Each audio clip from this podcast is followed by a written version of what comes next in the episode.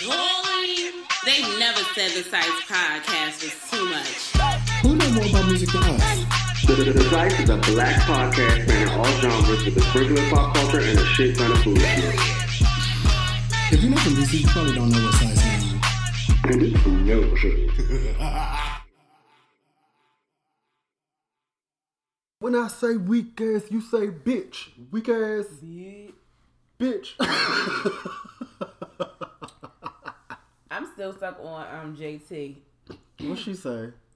Real ass bitch give a fuck by a nigga. Wait, the accent was very on point. Hello? and good night. Give a fuck by a nigga. I love it. You do. I mean, I just like that ghetto girls always blame their having a baby on anything. Like, oh, you know, I used to be an eight and a half, nine, but now I'm a nine, nine and a half. Soon as I had my baby, Carisha is a liar. No, it's, no, it do be happening like that. so. women's bodies be changing. And that's how y'all need to be nicer to us Oh my god. at large. Come on, men at large need to be nicer to women. Hey, Wow. hey, podcast. Another episode of this damn show with this girl. Per usual, I'm eating. a whole slice. Remember when I was saying I was definitely afraid how scared, how skinny I was getting? Eating down. I put some jeans on today. I had to put some lard on my legs to get them things. Not up. lard. Ugh, people usually So like she's back in the game. Hello. people really use lard for stuff. Like back in the day. Country. Listen, it it do what it got to do. I'm not- I'm right, not interested. Isabel. Right. I had to stop eating jello when I was little because I found out it was pig fat. Oh, Jello was weird. I don't like food that has its own personality. Like a It's- jiggle. It has its own personality. I don't like it. I want it to be fried, dyed, blow dried,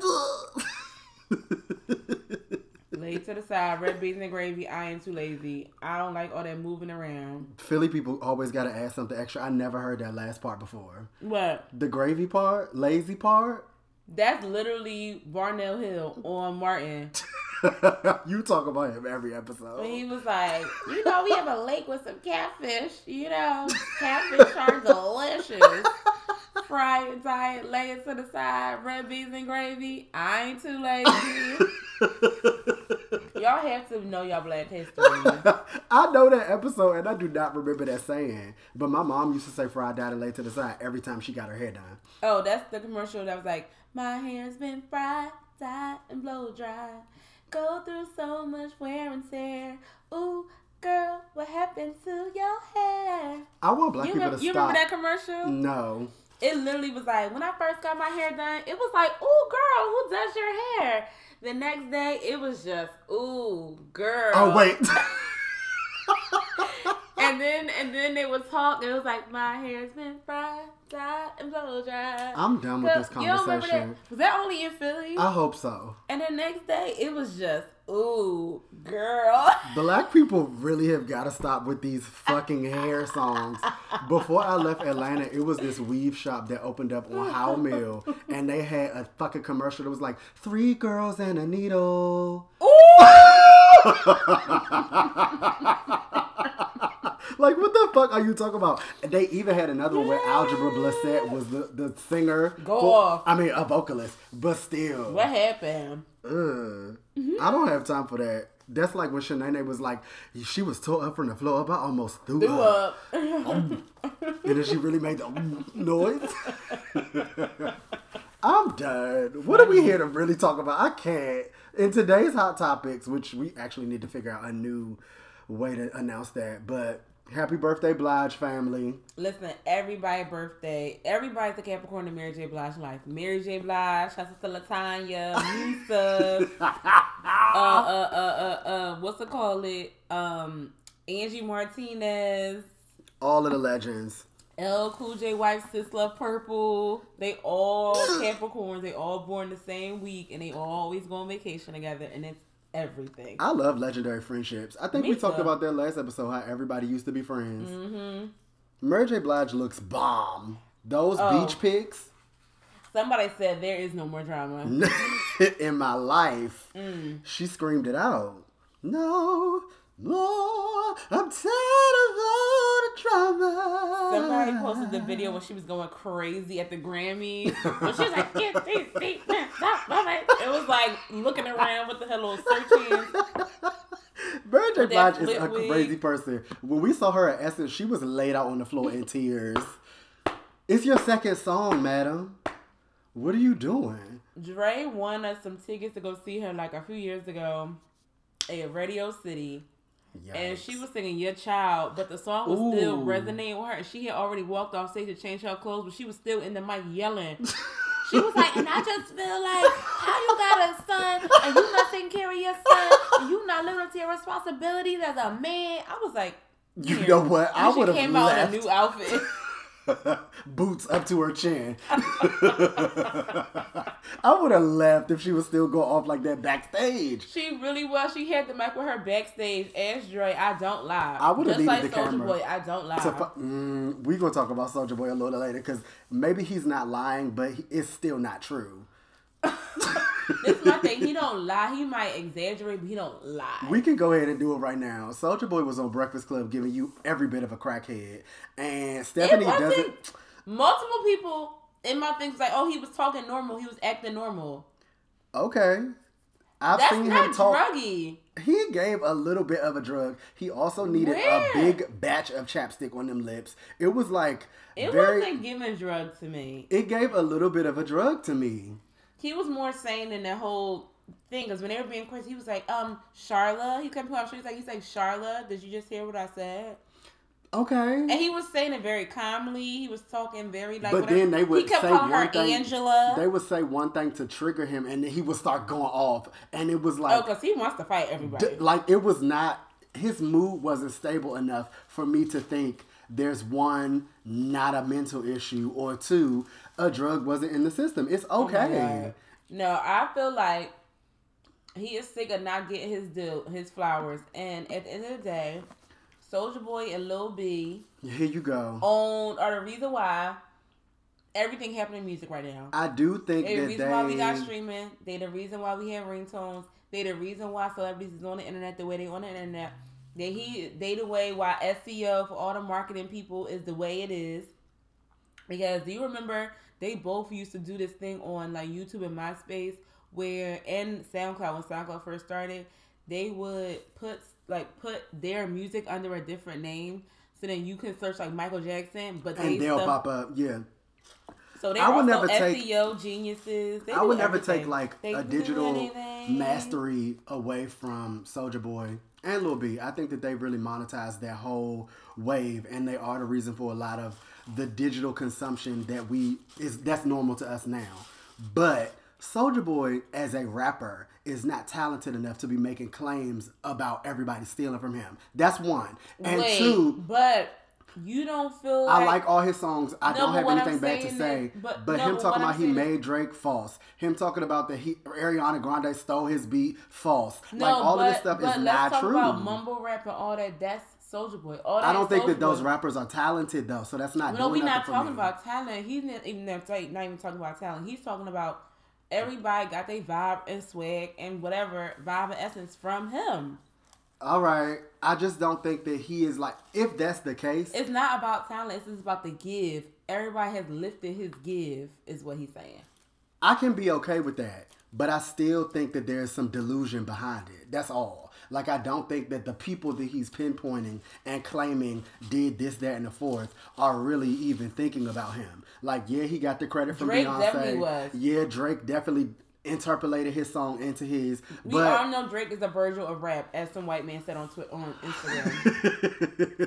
white hip hop heads really be coming for blood. he now he's a fashion girl. He was in a Diet Prada um Hashtag comments. he's a fashion girl. Yeah, he was in Diet Diet Prada comments, and he was like, no, he said Virgil is the Drake of fashion. When you posted that Diet Prada shit and it showed how Virgil was really taking all of the underground like UK designers designs and putting them on his runways for Off White this year, that was Michelle Ellie, who's like one of the most powerful black women in fashion. That was her son's garment that he took. That yellow, I just don't understand why Virgil thinks that he's going to continue to get away with it. I think has that been. I think that the Louis Vuitton collection had moments, but it wasn't my favorite. I think that Kim Jones really has That Dior elevated. everything. Let's talk about Dior because every look one through forty one, I want them. What? Christian Dior poster girl. Kim Jones is elevating every brand and house of fashion that he touches. The end. Virgil could have stayed on LV's accessories, and I would have been cool with that. That Virgil still would have been stayed lit in for him. Chicago out of my face. Oh well, there's that. Back to Soulja Boy for five seconds. I just think that there Soulja is Boy, some misconstrued moments in his mind based on the interviews that I've seen because he's been going off on tangents. And first of all, you are only even here to talk about married um, marriage boot camp, celebrity And he edition don't want to talk about it neither. at all. And I feel bad for Nia Riley because she just been holding on to this relationship for Right. like with the jaws of life, and I'm just like Soulja Boy not even cute no more. Why? Was he ever? Soulja Boy used to look like a regular brown skinned boy, and that's cute. Oh, okay. I mean, like if you look at a before and after I picture, he just so gives Jay now. A-Rab. I saw he was, Oh. I had a little chicken nugget. His friend A-Rab. I know what you're talking about, Pass it to A-Rab. but you get into like a a thicker a thigh, a, Yeah. a cake, a pie. I can relate, but I'm saying like Soulja Boy at least used to look like a a, a normal person. Um, mm-hmm. Whatever. I get it. Yeah, she. I don't know. She's weird. You have a child, Nia, don't you? Have a kid? by him, right? No, that's not his baby. Oh, I don't She know. had a baby on him. Their storyline on Love and Hip Hop. she had a baby on him, and he was like, "Oh, okay, well, I'll still be around." I mean, but he also thought he had a baby on her, according to the Breakfast Club Mm-hmm. interview. Also, Breakfast Club needs to be canceled. I didn't know that they were eight years into the game and Mm-hmm. still doing a terrible job at interviewing everyone. Wow. Give us the job, Revolt. they're still not worse than um Akademiks and Nadeska. He was on there too, going off. But you saw when the Nadeska said No, I don't really watch that he show was no like, more. Well, I only saw the clip because I didn't know the show even came on, but it was on YouTube. Yeah, Joe on- Budden I left. It's done. Right. it was on um it was on Twitter and he was like, Yeah, so you know, I got this watch, I got the console. She's like, Why do you have so many jobs? Like Oh why yeah, are you yeah, yeah, doing yeah. all that? I why did. are you That's stupid. Like, don't ask nobody why First they have all, businesses. we get into the money, ho. No one asked Jay Z why he got so many. jo- Well, he don't got no jobs, but All right. Jay Z is an enterprising black man. no, he like he like he do it, too. licenses his name to things. I feel like other people actually be doing the work. I mean, I'm not going to give all of that to Soulja Boy either, though, because Soulja Boy bootlegged Nintendo. That's not what he's doing with that gaming system is not legal. I know my um somebody at work told me that today, but he claims his license. But anyway, wait. It's literally just like I had a homeboy I used to work at an advertising agency with, and he was selling simply made from China iPhones, like they weren't real iPhones. That's what Soulja Boy is doing. It says HD Games on the box. It don't even have Soulja Boy branding on Yeah, it. Yeah, that's what he was It's saying. really late what he's doing. Well, what I'm saying is that Jay Z. He's going to jail, period. Period. no, but what I'm saying is that like Jay Z literally like I feel like there's somebody that makes these deals for him, and he just comes in and says okay and signs his name. Like people be making it like Jay Z is like this. He said it. He said I'm not a businessman. I'm a businessman. So let me get back to my business. Damn. So a line. So right. Oh, iconic. Yeah. But what I'm saying is, I just don't feel so that way. Weird that people have don't oh okay with Rihanna having ten thousand hustles, and they okay with Jay Z having ten thousand. What are you talking about? People are not okay with Rihanna having 10,000 hustles. It's people screaming about give us music No, every I day. know they saying that people are, but you know, black girls be like black girl magic. She's a mogul, blah blah blah. To be But- fair, but that's the- expected of. It's expected of I feel like R and B singers and pop, well not R and B, pop, Pop singers. Mm-hmm. pop crossover type singers to have a moguldom about them because J Lo, Beyonce, Mariah, like they all had to. Honestly, we got to give J Lo credit. She was one of the first. Oh, J Lo is the did that award. did that award goes to her because it was Remember dance, she to have a act, cell sing. She had perfumes before everybody. Yep. She had jeans before everybody. She really brought it in for Did the she had the cricket phone Uh-huh. thing? It wasn't called cricket. It was called like I don't know, Cingular? Bailando or something. You know what? They had a they had a whole store right by where Barclays used to be at. Downtown Her, Brooklyn is everything. her and her and Marc Anthony used to own a cell phone company. She's the one. I don't have nothing against J Lo at all, but she brought it in for that being the standard of Mm-hmm. girls. Aaliyah was about to do that before she passed. Beyonce had to come out with all of those perfumes and shit. J Lo's, um, I think it's Angel Miami. Everything they discontinued Uh-huh. that shit, but it was the best fragrance out. I was trying to get it for everybody in my family, but whatever. People love her fragrances, and Britney had her own fragrances too. Britney had two. Curious, I think one was called, or is that Paris Hilton? Oh, Paris had fragrance. Everybody had a fragrance. It was a thing. At for a time, it was a thing. But I don't. The only reason I disagree with what you said about Jay Z is because Jay Z don't have nobody. Jay Z and Beyonce don't really have no friends. It's like outside but- of Kelly, Beyonce don't hang out with nobody but her kids, and Jay Z don't hang out with nobody but Beyonce. No, so he who don't. are He the got a whole bunch of friends. You don't see. I'm talking them- about like outside of Tata, who is probably doing all of the business stuff with him. Well, I mean, all them when he was on Roc-A-Fella, any deal that he got burnt all them bridges. Roc-A-Fella, he got them through Dame. He wasn't making them deals himself. but him and Dame not friends no more. No, I know, but what I'm saying is Jay Z never made no deals before. Like Mhm. Dame made all his early deals, and then by the time he snaked Dame, he had his he already had cachet, so he was able to license his name to stuff. So like when he be saying, "Oh, I own this, I own that," he just licensing his names to stuff. Like Trump do the same thing. Bye, Trump. Like Trump just splashed his name on random stuff, but he don't for real own it. He ain't sitting no meetings and has like, "Oh, I got this idea." It He really like don't that. know what he doing at all. That's a whole nother As a full time job. Yeah. But I'm just saying, like, it's just really weird to. He will just be on Jay Z top, like, oh, he a businessman, he a mogul, da da da. But You then know if a rapper, but if a rapper try to do the same thing, but any other rapper try to do it, and they be like, oh, you doing the most, why he doing, not support. It's just weird. It's just, to me, people just be funny style when it comes to their faves. That's true. That's that's gonna venture us off into another topic as well. But Which is going to be the light up. I have things to light up. I always say that, but it's always true. Uh, you brought up Rihanna. She about to come out with this new partnership with LVMH. They got a whole luxury fashion house about to brew. which is crazy. Like people Mama- really give Rihanna the world. Mama. I'm not mad. This is what happened. I was this one ain't got no man, but she do, but he rich and he probably just do whatever she want. I like it that it's not really in the public eye that she is with him because I thought that they broke up at one point. Oh no, they definitely the um the stands, the stand Twitter, they jump out at random. The. Navy. Let me uh let me look at Ultimate Rihanna. I used to be on that website all the Re- time. Remember, everybody had a Uh, fan website like that, and they would make those backgrounds. Yup. That was definitely on my screensaver. Cause I used to have a like it was like a Forever Aaliyah one. Oh my god. They had a uh, Tinashe now. Oh yeah, Tinashe now still is out and about. What do you mean? So I'm actually confused about a quick thing about Tinashe. It's not even a hot topic, but I just need clarification. She's the goat. That's That- the clarification that you needed. Yeah, so we're done with that. But no, people are just now finding out that she parted ways with RCA. Yeah, that was weird that the news just came out because we talked about that on the podcast Like last year. Like literally before the new year. yeah, Like that- literally before the new season. because they wouldn't put out um Nashe, Mike this private. Ga, ga, ga. Throw a fit is a jam. Well, we're getting closer and closer to Rent. I'm very excited. They Yeah. released the clip of Season of Love. Tracie Thoms is shaking. I like that they have um Valentina from Drag Race on there too. It's gonna be lit. It they actually have a lot of people that I like doing it. with Mario. hmm Let's open up a restaurant in Santa Fe. Have you listened to. Mario's new album? Well, it's not new no more, but people haven't listened to last it. year, I haven't, but it's on my list because somebody definitely was like, Mario did what he had to do. No, it's cuts on there. They said Mario wasn't playing with the people. Them nostrils be it. flared and he be singing. What? Come on, nostrils. The king of Baltimore. King of. Wow. It's so funny because he don't have Baltimore vibes. Hashtag to me, Hashtag to anyone.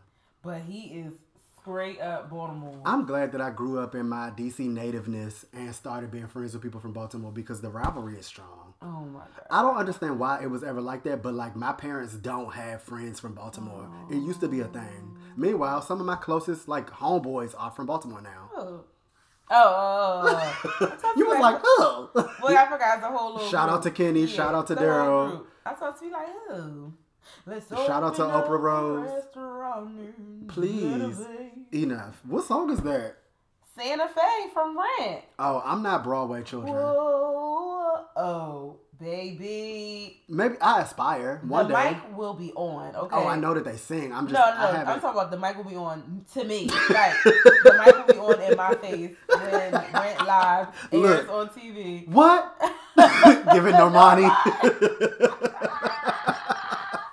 Every time somebody uses that for something I cried. It's always funny. It's always what? funny. And then a little smile on her face when she's like, nobody's responding back. Also, it's way too early in 2019 for y'all to be giving her still so much. I still ain't never heard no Normani song, so but that's not saying much. Bye. It's not. People don't be having music out and still be famous, Nikki.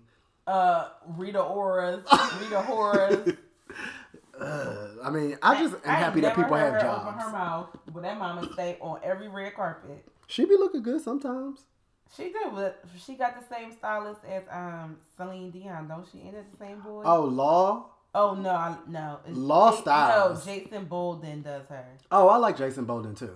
But I be like, how does she keep Is he who's? I think that he might have a new Netflix special coming out soon. Oh, cute. The people are getting to Netflix Oh, money. no. And That- meanwhile, Netflix not making no more money because ain't nobody getting on new subscription. We all using each other's. Well, they about to get us together for that. Who's they said us? that that's hashtag. That's y'all. that's y'all. no, they did say something about um they're Like, about to Corey start about to cracking start down. Me. Oh shit! I haven't watched Netflix on Corey's in a while though. Too I definitely use trap cries. It's a long story. The people are not paying Netflix, and Netflix. Is, I don't know how they. And I already got three people on my Hulu, so like people don't pay. oh, I need to watch a Hulu so I can watch all the different fr- uh, fry festival. I don't have. Oh yeah, we do need to watch that as a family, but I also don't want to log into my Hulu and see Six Hundred Pound Life as the main thing because you didn't got my passcode. I watched 600 Pound Life on TLC.com. Thank you very much. Oh. Gonna have somebody else's log in a cable login. I'm not paying for nothing.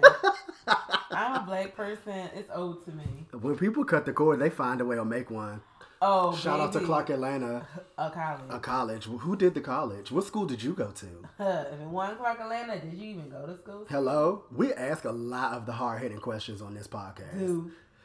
Somebody was like, um, why didn't you go to Temple the other day? And I was like, why didn't you go to Clark? Fuck out of here. Even though Temple was my first choice. It's no shade, but Temple, like It's not a Miss- HBCU. Miss- It just wants to be. Miss Temple, and now it's even less of a HBCU vibe. Back when what's his name, Jesse Williams went there, it was real black, but it ain't black. Come on, Jesse Williams. That's when he had dreads. Uh huh. Fine. It wasn't annoying, or maybe he was. I don't think that he's annoying now, but you Oh, don't be he- liking he- nobody. No, he's annoying. I, you know, I don't like um fake woke acting people. It's a lot. Wokety wokes do stress me And out. And he had he had some shirt that said like Bob Marley, but it was a picture of like Huey P. Newton. It was very strange. I was like, you don't even know your black figures. No, I don't think that he was being confused. There's a line that does that, like there, and it might be like shady, but it was the cover of Sasha Fierce with Beyonce with the wet hair, but it said RuPaul under it. It's a real, That's a read. I think so as well, but that it's a real clothing brand that does that. and so I don't think that. I, I don't support reads in that in that form. in that context, you That don't support reads unless you're dishing them out. right, right. Shade comes from reading. and it's not Shay if it's the truth. But people get mad at the truth on a regular basis. yeah, on the regular sidebar. See, The dream um, is that what you were singing? I'm literally ten songs in, and they all sound smack the same. No, you gotta skip through. You gotta put it on shuffle. Honestly, No, but you know I can't do. that. I gotta listen to things in order. What I my whole thing is why this feels like a harder listen than Chris Brown is Chris Brown would change the tempo switch up the would be a tempo. Hey, switch up the See, I- see what I tempo. or it would have um or it would be a different genre of music like chris brown didn't have the same bpms for more than two songs at a time fair. so that's why it was like easier for me to clock into um Like to clock into yeah. brown whereas Terius, all the songs got the same give just like you know Again, I'm gonna let you finish. i'm not done but hashtag Kanye, but I think that it's too many songs. Yes. But I like at least half of the album. Out of 40, I like 20 of the songs. Oh, okay. Like, you just got to get to them. Because there's Uh, a suite in there that I like. I like, on the regular, I like Runaway Love. I like, ooh, Challenger. Yeah, I was like, at first I was like, this is boring, and then it went into a whole other place, and I said, wait a minute. Yeah. I, I like a lot of it. And he's like talking about what I like. So, Oh my god. I mean, I get into, I have a playlist full of songs like that. So, we'll be fine. If you want to listen to it, it's on Apple Music and it's called Songs I'll Eat You Out To. All right. Enough. Thank you. Moving on. We also have the twerk video. This sound like Cody to the stage. Hey. This sound like Cody with the braids. Hey. That is one of my like new favorite singles that's out right now. I want something about woman was observed better. I like the video because it's literally just a whole bunch of girls having a good time. And I hate that people are mad about that. A lot of people on Twitter were talking about this not gonna never be better than Tip Drill. That's not the point. And like that's literally all, not the point. better than Tip Drill because Tip Drill was dudes being gross. Yeah, it was kind of gross. Like as an adult, it was gross. As a child, I was like, "Ooh, I'm not supposed to be watching this." Yeah, it's like dudes being gross, and it the girls in Sunday was really having fun. It just seemed like they was like, oh, I That's got- literally I every my- time. I gotta get a bag, I'm dead. and Like, by a bag I mean a purse, because we wasn't saying a bag, Bag for money. back then. I think that literally the twerk video is kind of like uplifting because that's literally what girls do when they go to each other's house. Right. Like that's literally like girls in DC used to make clapping videos just for fun and put them on the internet like, "Hey, we about to go out. It's lit." That's like normal girl activity to me. Mm-hmm. So I was like, "Oh, fun." It, that's exactly how it was. It was like girls just having a good time with each other. It looked like Without- Black Bike Week. and you able to like And- dance and, like- freely when it's not no dudes around being creepy. Fair. It looked like Black Bike Week and Queendom all mixed together. Come on, Queen. Then. I don't know what that is. I think it's like the girl version of Sizzle. Sweet Heat. That's what it looked like. Oh, Sweet child. Heat. Child. shout out, shout out to DJ Dimples. Brian Patrick Davis used to always try to get me to go to like Sweet Heat. I never went. Braids.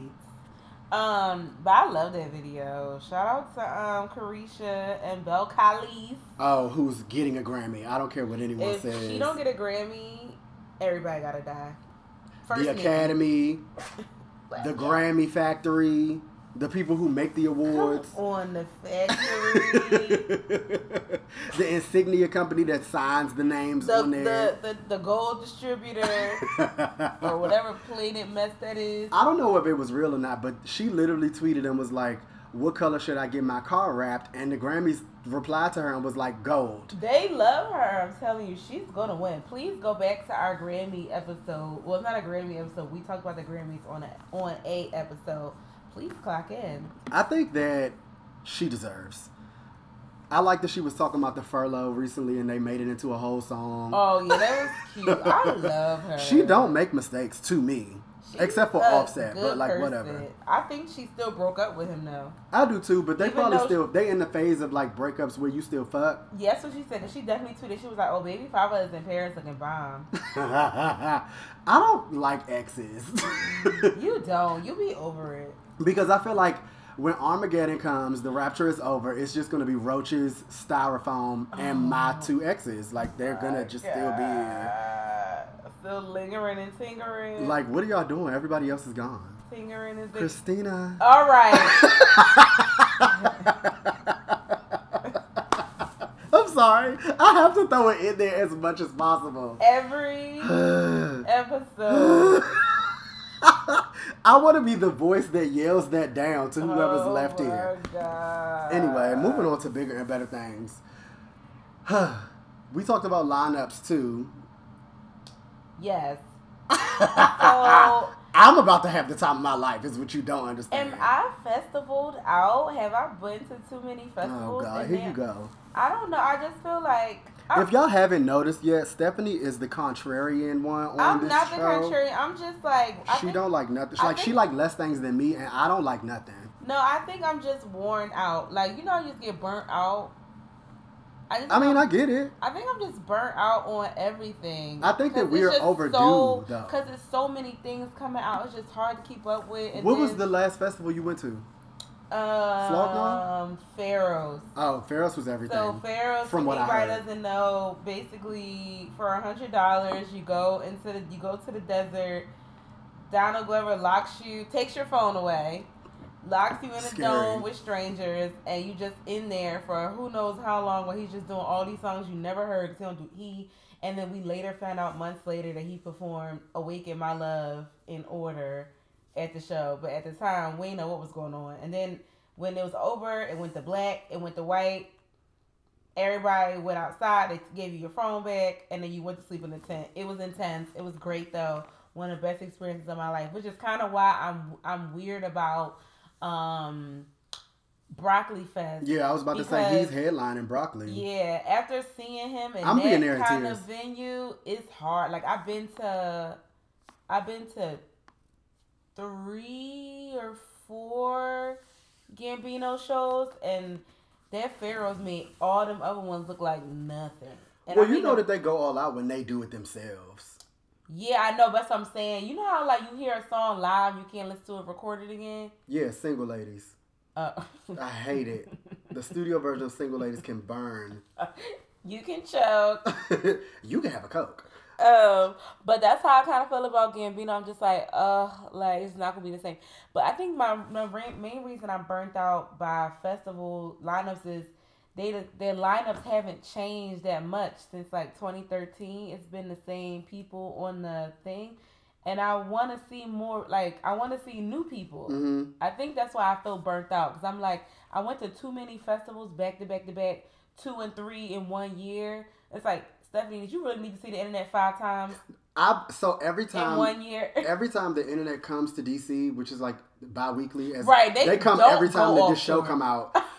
it's given bi-weekly like the podcast. To be fair, but every time that they come, somebody is on my text like, "Oh my god, you want to go see the internet?" And I'm just like, I literally seen them 17 times. Like literally, I usually exaggerate about numbers, but I seen Syd and the boys singing and dancing with guitars and pianos and drums at every concert since the beginning of concerts. See? I'm good until like a new album until they all come out with their own solos again. Then I'll go see everything live. Apparently, that's what they're doing this year, and of course, my dumb stuff. Once I'm like, I'm so burnt out by the internet. I'm going to see Matt Martians by himself. Of on- course you on are. Tuesday, because Matt Martians is my favorite member of the internet. I want to go, but I also want to see. I want Syd's new whatever to be stronger than the last Same. because it was mid. But uh, I'll go. I'll go. I will go. I'll stop telling everybody I've seen them too many times, and I'll And then go. just go. right. But But it's just like, how many times can I see the internet, Free Nationals, Thundercat? Like, you know, when we went to fucking many- South by Free Nationals and um, Anderson .Paak, we're at every stage. at every single stage. I have seen him enough times in one concert to last a lifetime. How does Florence and the Machine headline every single music festival every single interested. year since 2013? How? Is Don't- Mama putting an album out every year? How is that happening? The last thing I heard about Florence was the song that she has with Gaga. Somehow Mama is headlining, I think, Governor's Ball this year. That makes sense though. Or is she, but do it because she headlined it like two times already. oh, Like, I never been to Governor's Ball. The year it got rained out, which was twenty. That was Kanye's year. 13. Mm, it was Florence. It was Florence, Erica. Who else? Erica Erica headlines a festival. It was a year before Kanye. It was the year after Kanye that it got flooded out the first day, and uh, Florence couldn't. that made me think about Irwin. Hey, Erwin. um. Yeah, that day was crazy because I still went because I was like, I'm seeing local natives. I do not care. I want to see Moonchild. That that would be fine to see them at a festival. I wanna Why see they not on the festival lineup? I feel like they should be on Broccoli. Broccoli's lineup is fire to me. And Karuga Chongabin or however you say their name. I don't know how to say it. Karungabins. Who who on the cast know how to say their name? Tristan probably know. Do. But like I would love to see them on festival I wanna see them too. I want to see Ari on festival lineups. Like I just want to see different than what we've been seeing because we've really been seeing the same. I'm people. actually upset about Ari not being on Broccoli. So Childish Gambino is is headlining. Well, Broccoli Fest is known for doing like a double headliner. They always have a turn up and then a soul type situation. Mm-hmm. So like the first year that I went, they had Future and Jhené. And then now I go every year because I'm thirsty. So then they had uh who was last year? I feel like it was Migos and Miguel. Oh right. And then this year it's Lil Wayne and Childish Gambino. Oh, one that year that Andre went with me and Fatima, it was Solange and Rae Sremmurd. That year was everything. But Teyana Taylor gonna be there. She's bomb live. Is I want to see 6LACK because he's a rock star. He's everything live. I know you don't care, but he's my favorite. Um, never do you consider him a singer or a rapper? Um, that's a really tough question. Simply because he's not a singer. Right. That's why I think that's why I be so confused. I'm like, He's not a singer. It's like he like a Drake rapper. Like you know what I mean? Like how- Yeah, he's like not a old singer. like he like old Drake. He like so far gone Drake. Yeah, but so far gone Drake even sang more than than 6LACK. True. Yeah. I'm just asking because people be calling him an R&B singer. People loop everything in because subgenres have confused them. Oh, That's literally what it is. Because if you go to Spotify, he's in R and B Mm-hmm. subgenre like playlist, even though he's a rapper. yeah, him and Tiller and Tory Lanez be in the R&B, and I'll be like, they like rappers. See, but Bryson Tiller sings more. I would consider Bryson. It's very strange. It's a thin line between love and hate. Uh, That's literally what it is saying. Same Lynn Whitfield. Between love and hate. Ooh. But DC also has like, and this might not even just be DC. Brunch culture has brought on a wave of Afro beats and soca music that was never prevalent before. Oh, Buppies definitely think they're Nigerian now. No, Every- seriously. Every Buppy think they Nigerian. and because of that, I'm here for the WizKid entry into Broccoli Wizkid Fest. is so cute. Oh, God. Soulja Boy used to look like him. When So- Soulja Boy was a little boy, he used to look like Wizkid, but Wizkid is another level of fine. You know how I feel like Africans have another level of fine. Yeah. It's like they But were born under the right blonde. amount of sun. Yeah, handcrafted. It's wintertime. I feel like Casper. I'm envious. I'm like lime green jello, honestly. Because where's my tan? Oh, come on, envious.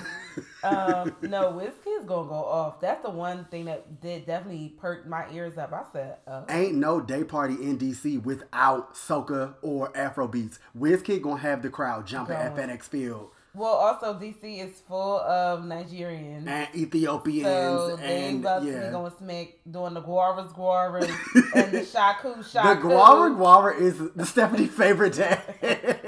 Rihanna just going. I was about to say ever since ever since Rihanna did that shit, you've been talking about the gwara gwara. No, people gonna be But now- bucking the, for the wall. But now the new thing is the shaku shaku. They played it at the function tonight, and I was like, "What is that dance? Is that, is that the dance? I think so. Who who know how to do the shaku? People on the cast can dance. I know they like can. somebody's son. If you're a friend, of, that's a ghetto. People make mean- everything. Shaku, see, Shaku, can you come in the house real quick? I need to get something. Um. That's a, that's a real name. Somebody name is Shaku. that's how parents call people though, because my mom can't say my name normal. She don't say Michael. She be like Michael. Oh, hey, nee. Michael. that is so annoying. I hate when my parents call my name. It always sounds like I'm in trouble. I'm 50. But you also How am I in trouble? Want nobody. Oh yeah, I don't want to talk to anybody. I be over it as a side hustle. You be done with your family. I do because there are a lot.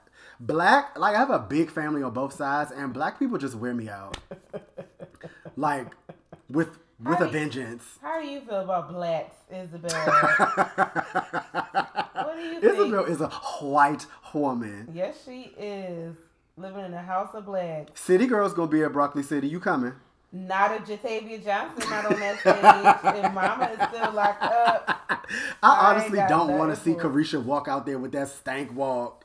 that walk is so derogatory.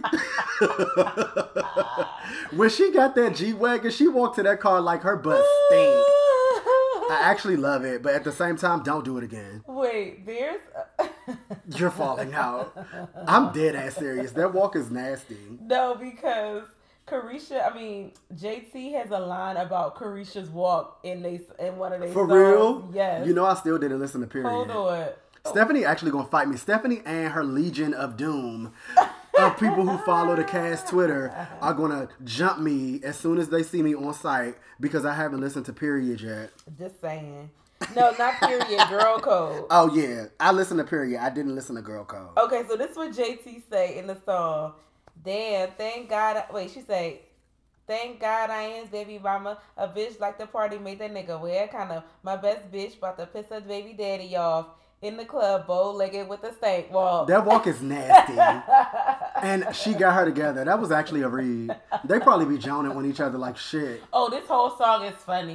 Caresha be like, you know, Caresha gonna be like, because she the whole song is about JT trying to get Caresha to go out to the club. I actually like that song. And I Caresha's did like, oh my god, I got my son, I can't go out.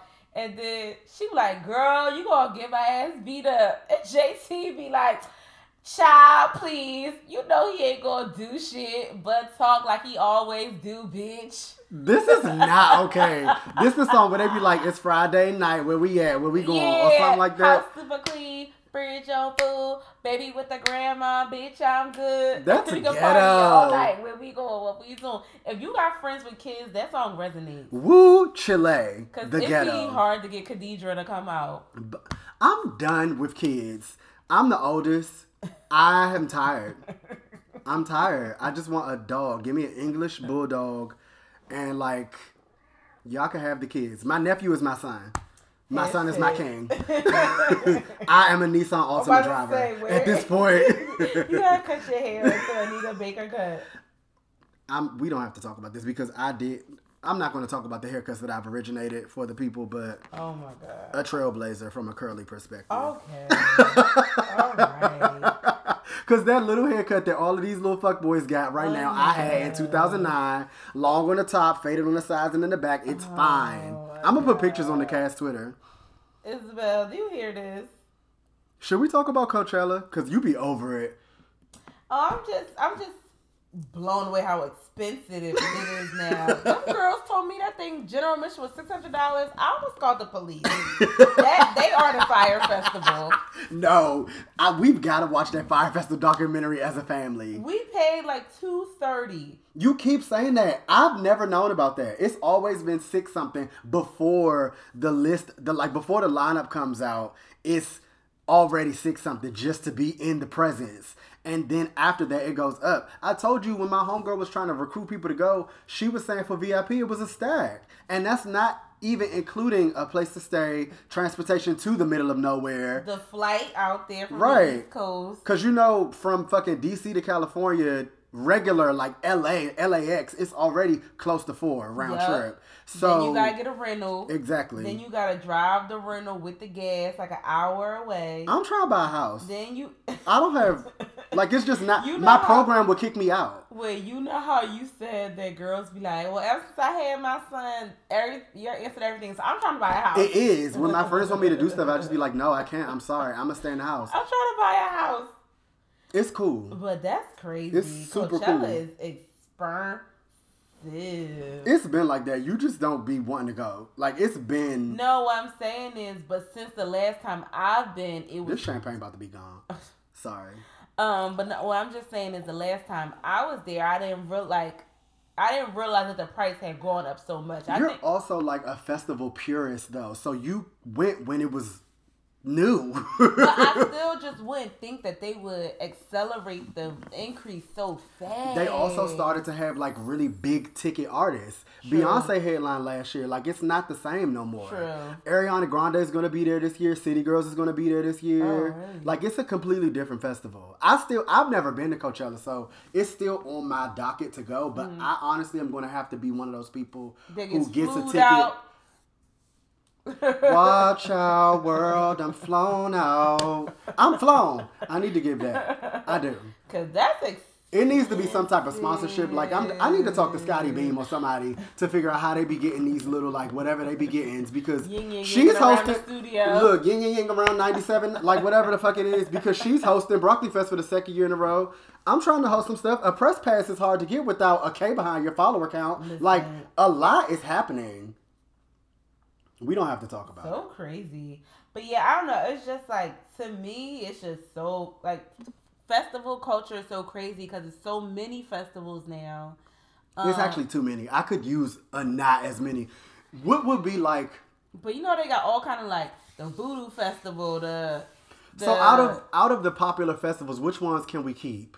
I think all of them can stay. I just feel like they need to not have the same lineups because I was trying to explain to some dude because he was like, "Oh, I need to go to Coachella," and I was like, "Bruh, They're gonna hold be at the, off. yeah. They all them artists you want to see gonna be at Governor's Ball. That's true. That is Just true. hold off." And he's But like, "That's, that's- not true." And then I was like, "Then it came out." No, every year, like Panorama, same thing. it's the even Lollapalooza now. Like Yeah. all of them have the same people. It's like a wave of festival season people. Mhm. SZA that was at everything last year.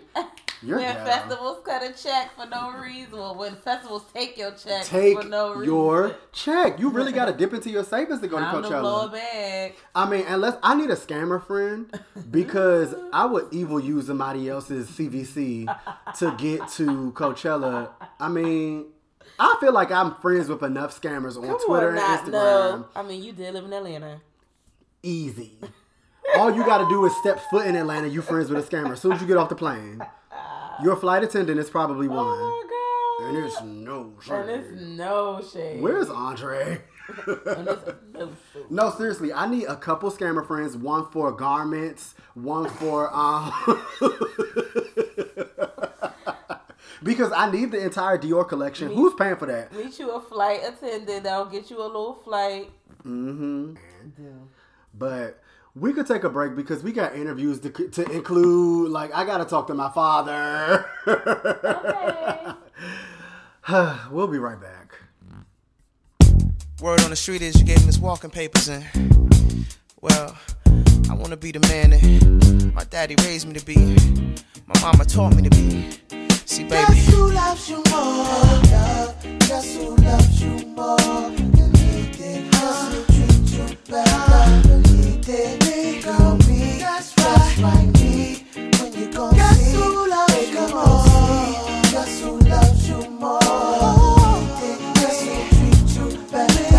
who loves you more?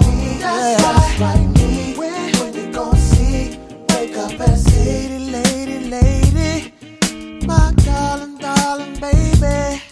I wanna restore your hope. About the past. This thing's gonna last. Oh. So you. So we're back, and my girl got some shit to say. Apparently, her favorite put out a bad album, and she's a little bit beside herself. So before I start talking about anything that I want to talk about, I'm gonna just give her the entire floor. So Tell us how you really feel. You know, 2018 was a very rough year for me because all of my faves put out mid albums. Uh oh. And it's very devastating that this trend is obviously continuing into 2019 because Toro Moi just put out what will easily go down in history as the worst album of 2019. Shit! It just started. It's so bad. Words can't even express. I've gotten so many text messages of people just being alarmed, upset, affronted, accosted, mused, and not abused. Hey, shout out to mean, me. I mean, not amused, definitely abused Oh, by the horridness of this project. And I should have known he was on some mess with the first single. The first single, I was just like, uh, I get it, but it's not what we looking for. you know I didn't listen to it yet. Is it too experimental? No, okay, so the beginning, the first song on the album is a good, like, t- classic Toro, like old Toro type vibe. Cool. But then the other songs, they sound like old Toro from, like, the sound of them, but lyrically, he's not saying nothing. He's literally in one song, is like, oh, I hate JFK. And it's like, what? What? Talk about the airline. I mean, the, The airport? The airport. I mean, I hate it too. Uh, right, but it's just like what? Does Toro live in New York? no, So that's irrelevant. he live in the Bay, but he come here all the time for like work stuff. Interesting. So he was talking about that. So to like record, not record, to do like shoots and stuff like that. He's always here. Shout out to Stokes. So hey, oh yeah, our friend Style by Stokes, Corey Stokes did him for High Snob. But anyway, Co-host to um, R&B Trivia. And then he has trap songs on here.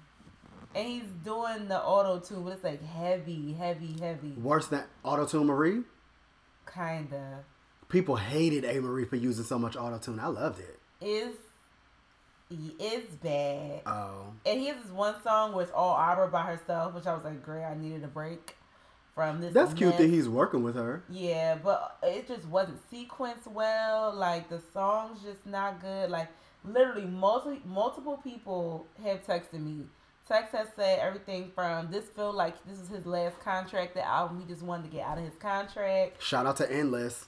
Listen, other people were saying it felt like he's just bored, but felt he had He to doesn't give, give me- something.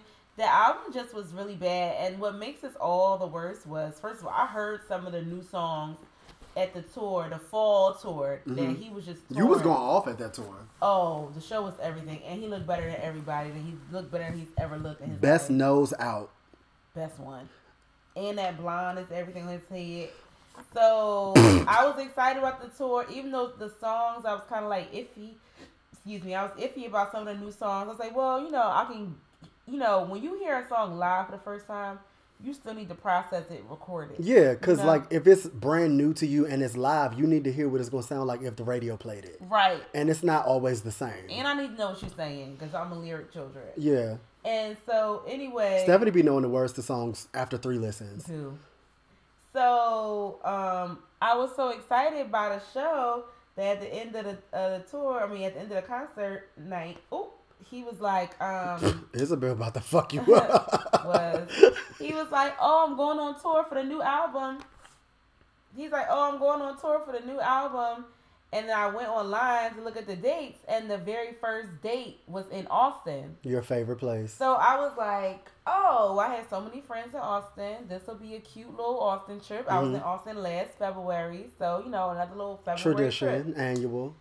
And I found a flight for $68. I don't understand how people do that. I don't have good travel luck. I mean, I'm on a mailing list. When they do the 90% off sale, you go buy something. Oh, what airline?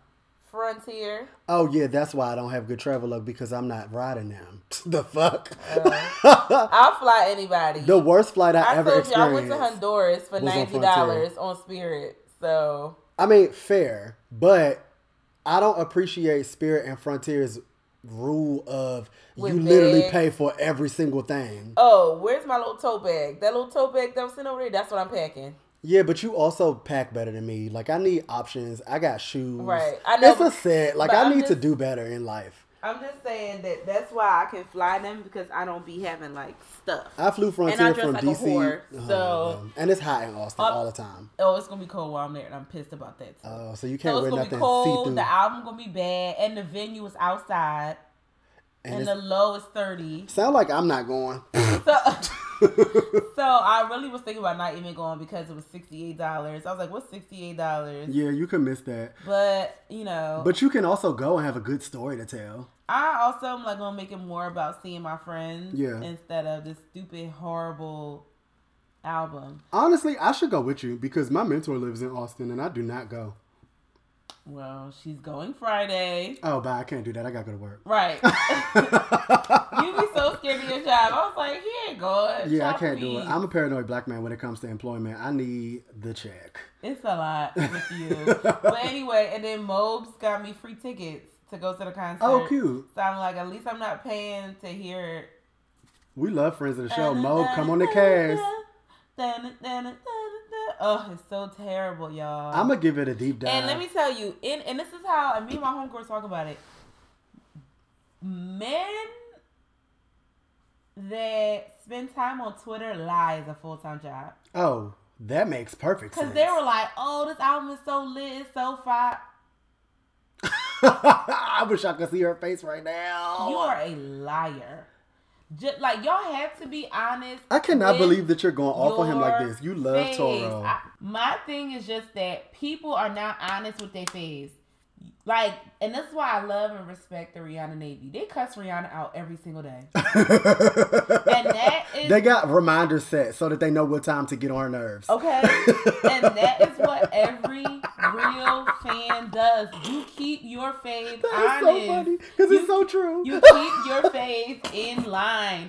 You do Rihanna not- don't get a break. The Navy has they ship on her neck. like until we get new music, the people will not rest. But even if they she we she wear a wig the Navy don't like, if she wear an outfit they don't like, the Navy is gonna be like, bitch, you look a mess, bitch, you look fat, and they literally write just like that. They like, bitch, you look a mess. I'm sure she love her fans though because keep her honest. because we keep her honest, Yeah. and that's what, and that's the thing. Like, do you know how with your friends, like, you don't let your friends walk around being a mess. Like, Oh. you really care about your friends, you get your friends together. And I go off on everyone. way with your fans, like with your faves. Like, You should not be accepting any old thing your faves gives you if it's not quality. Like you need to push back on your faves and be like, fave, this is terrible. Not fave. Now, you know better, fave. Listen, if this free access pass that Mobes got us also includes going backstage, I'm gonna be like, sweetie, now, Chaz. let's let's talk, kitten. kitten, enough. I love when people call people kitten, beloved, destiny. Uh, What? You never heard nobody call somebody destiny? No, not Oh. unless it's their name. No, it's a thing. DC is a weird place. Um, I don't know if that's a DC thing. well, saying all that to say, um, he's just continuing the trend of my face, putting out just okay albums. Like I'm contemplated um going to the Nao concert in a few weeks, and I was just like, you know what, the album was a, was just okay.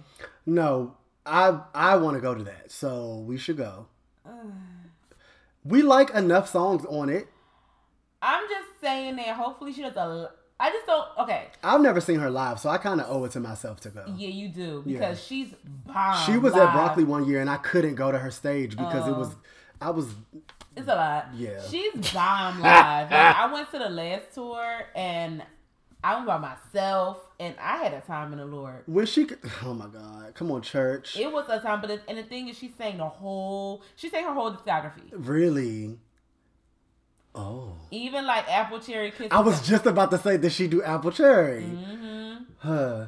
Yep. I need to see her live. but I do want to hear. Um, he released me in the orbit live. Orbit is a cut. Those lyrics changed my life. um, I do want to hear. Um, was it Saturn? Saturn with my, um Kwabs. I want to hear that live. She need to drag Kwabs out, and Kwabs need to drag himself into my house and sing to me all day. I be feeling like that about a lot of people. I really want Asian to just sit in my room and sing me like you and faded and role play and curious. I mean, wait, curiosity. Don't Nao got a song called Curiosity? Mm-hmm. You love songs with the same names. do. But I also hate that artists do that. If you know that a song is called something by somebody else, just change it. Come Your on, song title don't have to be in the in the like lyrics at all. It could literally be called Dragon Food and the shit is talking about sex. Like it could be ah. anything. But people don't be listening to me, so whatever. Oh my god, you're going. You done going off about Toro? Yeah. Because I feel like we both about to go off about this. I want to talk about I'm going to say briefly, but watch me go off. Right. Because you do nothing briefly. Yeah, it's fine. Ariana Grande has been releasing little singles here and there, even though she just came out with fucking Sweetener at the like very end And it's upsetting of the Carrie. year. If I see Carrie if is mad. hashtag justice for Sweetener oh one more time, I'm getting his account shut. down. Carrie is mad. Carrie also need to sit on this couch and talk to us on this damn show. But Ariana Grande didn't release about three singles because she did Thank You Next, she did Imagine, and now Seven Rings came out. And the Twitter sphere is in an uproar about her stealing from Princess Nokia, and Princess Nokia even hopped up, even though she should have just sat down and ate her food. Uh, But she hopped up on Twitter and posted a video listening to Seven Rings, and apparently the chorus sounds a lot like her song Mine. But Twitter, because Carmen Sandiego Hello. is what Twitter is. Everybody The did their due diligence very quickly and got the FBI on the case. And apparently, not only did Princess Nokia not come out with that cadence and those lyrics first, but also she stole a single from Kali Uchis because her song Orange Blossom is the same song as Honey Baby by Kali Uchis. And I just want people to stop being big and bold and bad when they don't really have the space to do it. Like there's there's a way to go about things and I just don't think that she should have done that.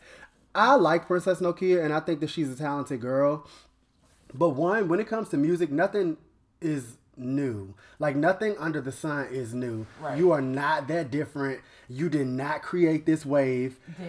If anything, 2 Chainz riding around and getting it is the same cadence that Ariana Grande is using. Cause he was talking about it's mine, I spend it, it. and she said it's mine, I bought it. It's the like it's the same shit. Oh wait, is he getting a check for that? I don't think that he made that up either, though. If you any person that comes out with, and I, I said I wasn't gonna be yelling on this damn episode. Let me calm down. Anybody who puts out a trap anything, it's derivative. No, but I'm saying the whole "it's mine, I spend it," and "it's mine, I bought it" are so close. I feel like if it was the Marvin Gaye family, they would have got money off The that. Marvin Gaye estate don't play no cut cards They- when it comes to nothing. They are second to the Aaliyah family. Like they really be trying to get everybody that touches that name together. It's not a game. Like seriously, Marvin Gaye, God rest his soul, DC legend. The family is has gotten his bag. Like Nona Gaye don't play. oh, at all. Obama lives for some litigation. She be, she be ready to go. It's given who the fuck want war. Listen. She wrote those lyrics. Cause Mama literally would say, "Oh, so you said it's mine, I spend it. I said it's mine, I spend it. You said it's mine, I bought it. oh, well, Bob beat this law, this lawyer, and Uh, his lawsuit fees. I just hate that anytime anybody does something that is popular and that has been popularized by black people, no matter what their track record is, the internet goes off on them. Like Princess Nokia hopped on the bandwagon of thievery Ugh. and she got got together because she's also a proponent of that same thievery. That's one. And then everybody was going off and was like, "Girl, you not even black. Stop saying you Afro Latina." See, I don't know what she is. Her real her real name is Destiny. And also, I don't understand where the lines stops, starts, and stops with uh, the Afro Latina thing because okay, there are definitely some white Spanish people. Like Yeah. Kali Uchis is a white Spanish girl. right, her ass fat though. I just wanted to say that. I as an think ass I think the body has been sn- You think that the- really? Because when she first came out and she was on that whole fifties thing, Mhm. her body did not look like. I don't that. remember looking at her before the butt. Oh yeah, when she like a few years ago when she was on that whole fifties poor La Vida era, the body was not giving all that. But anyway, It looked good. I love good no, work. it looked good, but I'm just saying it wasn't giving that. Yeah, she- Black boyfriend. So okay, with that being said, Mm-hmm. I also think that, and I've been a witness to this, girls' bodies change when they start fucking. No. Maybe not to the point where she got a whole new ass, but saying that because most girls start having sex in their teens, and your body is going to change. It's gonna change anyway. because you're a teenager. And also, well, didn't nobody tell y'all to be fast as fuck? I'm just saying. That's y'all. That's and also too, like, um, she has a black girl body. And, She do. And Colombian girls Don't give that. out like that. What? So Shakira, I don't. I don't really know if her girl, her, her body is a black girl body. Shakira is a white Spanish person. Yes. But but that's why I'm like, well, where does the line start and stop? Because J Lo mom hair is nappy. Miss Linda hair is Yeah, nappy. it is. And so, but people would never call J Lo a Afro Latina. So what's where does the line start and stop? So this is also where Miss where Linda looked like Lisa Thomas Laurie on the news in Philly. I really need you to stop playing with me. I'm about to show you. I really You think that what this Linda line. like, right? I know who Miss Linda me look show you like. Lisa Thomas Laurie. The fact that we call her Miss Linda basically means we in J Lo family. But back, like c- circling back, because everything that you said makes sense along the lines of Ariana as well. Because people do that same distinction. People pick and choose who they want to allow black shit to, mm. and I don't think that that's fair. Simply because people gave Iggy a whole bunch of grief for. Oh, that's the same lady. Don't that that look just lady. like That is? Miss Linda. Her hair looked good. and she all black. She also She looked like black she looked like the Spanish Cathy Hughes. She do. Look at her. She do like Cathy Hughes, but she all black, a regular black lady, But so and looks smack like Miss Linda. I don't want to say nothing like politically incorrect, but there are lines where people of color mesh, Yes, and I do think that artists that fall in those lines get the benefit of being marketed to both of si- both sides of the line. Like Chanel. Like Chanel. I No, I love was seeing saying- both sides like uh, Chanel. I got it. I got you. But I just make sure we don't want to pour it. even though usually we are, even though unless it's like whatever.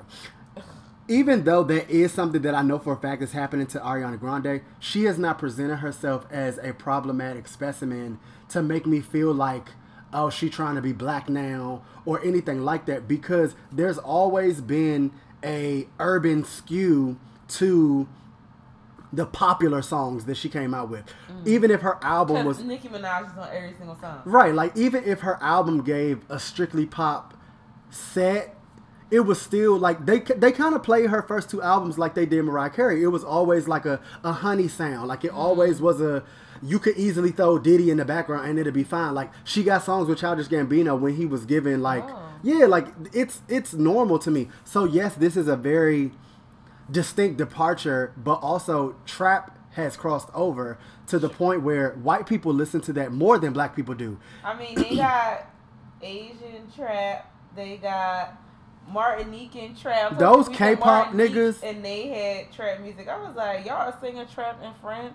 There's a whole version of Nikes or one of the songs on Frank Ocean's last album, Blonde, where there's like a K-pop guy rapping after he's finished, and it's like this is y'all are letting them in. So if this is gonna be something that we license out to other people, you can't pick and choose just because someone is way more popular than someone else that they're doing it wrong. Ariana Grande seems like a very down to earth, normal young girl. She not doing nothing wrong. She only fuck black niggas or black skew niggas, which some people have an issue with. But like, either she's going to be part of the culture or she's not.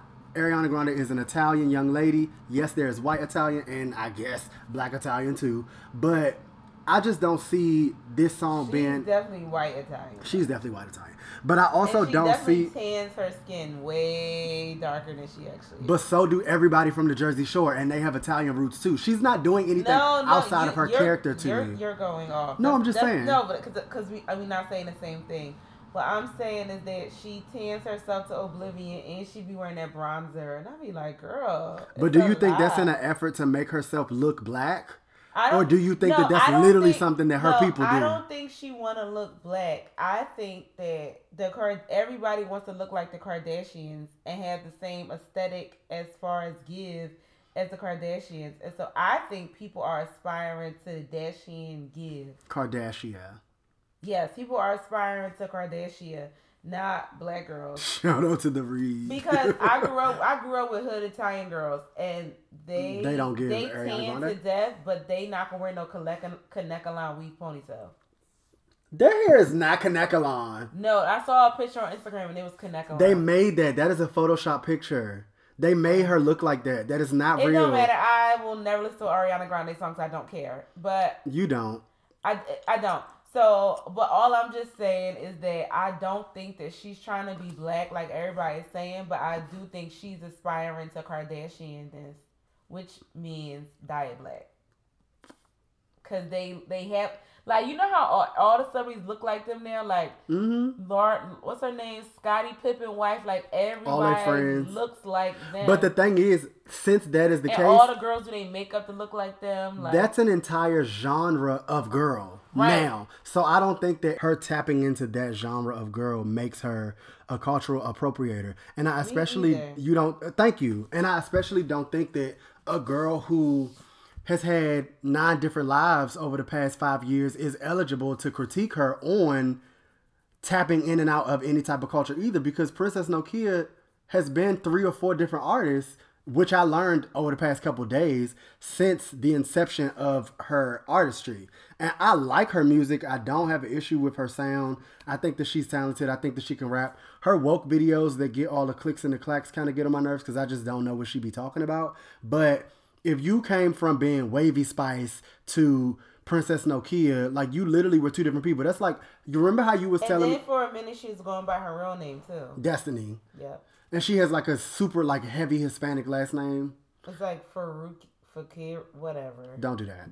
But I just feel like you ever be on somebody's Instagram page doing research and reconnaissance, and then you find out that they like went from being a buppy to a Rastafarian. That's annoying. I hate that. That's really annoying. Like you literally live two completely whole different lives. That's not growth. That's lying. I hate That's that. fraudulence. Like who are you for real? I feel like that about Princess Nokia. So I don't agree with her being so accusatory when it comes to Ariana Grande. And I like the fact that the internet got her together because she literally stole the exact same melody and production as that Kali Uchi song. And it was like, girl, bye. The Gotten Together award goes to. Ooh, I love superlatives. Uh, Bye. I just had to get that off my chest. Like I knew you wanted to talk about Toro, but I am a fan of Ari, and I don't think that she's doing anything wrong. And I just want people to let people live. A lot of the stuff that we see y'all going off about is unnecessary. It's like y'all want to be mad for no reason, Do. and it's just upsetting me and my homegirl because why? It's enough other stuff out for you to just not even pay attention to it. When I don't like stuff, I don't look at it. Right. It's that easy. That's what Monica said. She said, "Get off my page." when Carrie called her Glockica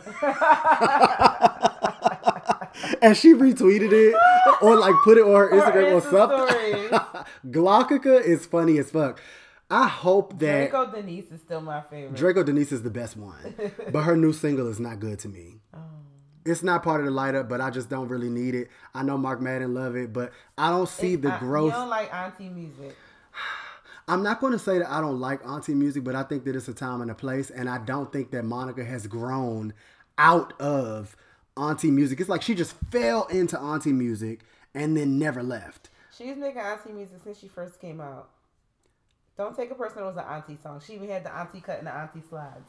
Monica's an auntie. That's why I love her. The gradual like realization you just had of her auntie-ness Like, really wore me to pieces. Why I love you so much. It's such an auntie song. Why I Love You So Much, the best song on Miss Thing. What's that song? What's that song? Before You Walk Out My Life, No, I'm talking about on the on the Code Red. Um, All Men Cheat. I'm in lie. Ayy. If I'm in lie, tell me what the niggas do. The only song I like on Code Red is Deep. You don't like um No. just right for me, It's baby, baby, baby, baby. baby. Yo, he shared the hood, well, Philly, a lot. Just That Right For Me- on the radio all the time. Just Right For Me was a cut. Shout out to Jazzy, friend of the show. Because the songwriting was on. I do like that song. It didn't need Lil Wayne. You're still modulating. Cause she was going off. Well, I like Monica. I just don't think that she has grown, and I want to see growth. I hate when I the Brandy it. and Monica conversation comes up because Monica been able to sing since the beginning of time. But if you don't grow in your artistry, it's no point in you being able to sing. I get it. I think that her most palatable bops that don't skew auntie, like you see me thinking while I'm talking, it's like the far between. Cause so gone is an auntie song. so gone is an auntie song, but the the the array of music that came out of after the storm is very much less auntie than she's gone after that because right after knock knock which is a bop bop It's a aunt aunt.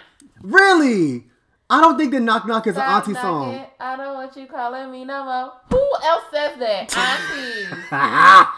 Auntie's a single mom. don't you come knocking yo ring, ring, ring. Auntie. let the phone stop she said oh uh, He just be wanting to sing, the only reason he brings bringing these songs. No, it's okay. I'm just not a big fan of commitment. It's the same song as Love All Over Me. it's you the same. I just died a little bit.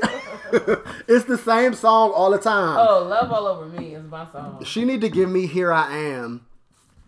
That's all I want. And that was Auntie skewed. Anyway, it's time for another break. I'm dying. You're still going off. Cause you know I love Auntie Monica. What other Monica is it? That's my issue. Then there's Monica, Monica, Monica, oh Monica. Ooh, uh-uh. What you don't know is that I'm involved with you, so I'm about to let her know. But everybody remember that else, yes, I know that song. But everybody else in the auntie genre steps out of it for five seconds. Like All Eyes on Me by LeToya Luckett is not an auntie song. How they gonna? All eyes, da da da da, on me. That's on the first album. Uh huh. Hit music.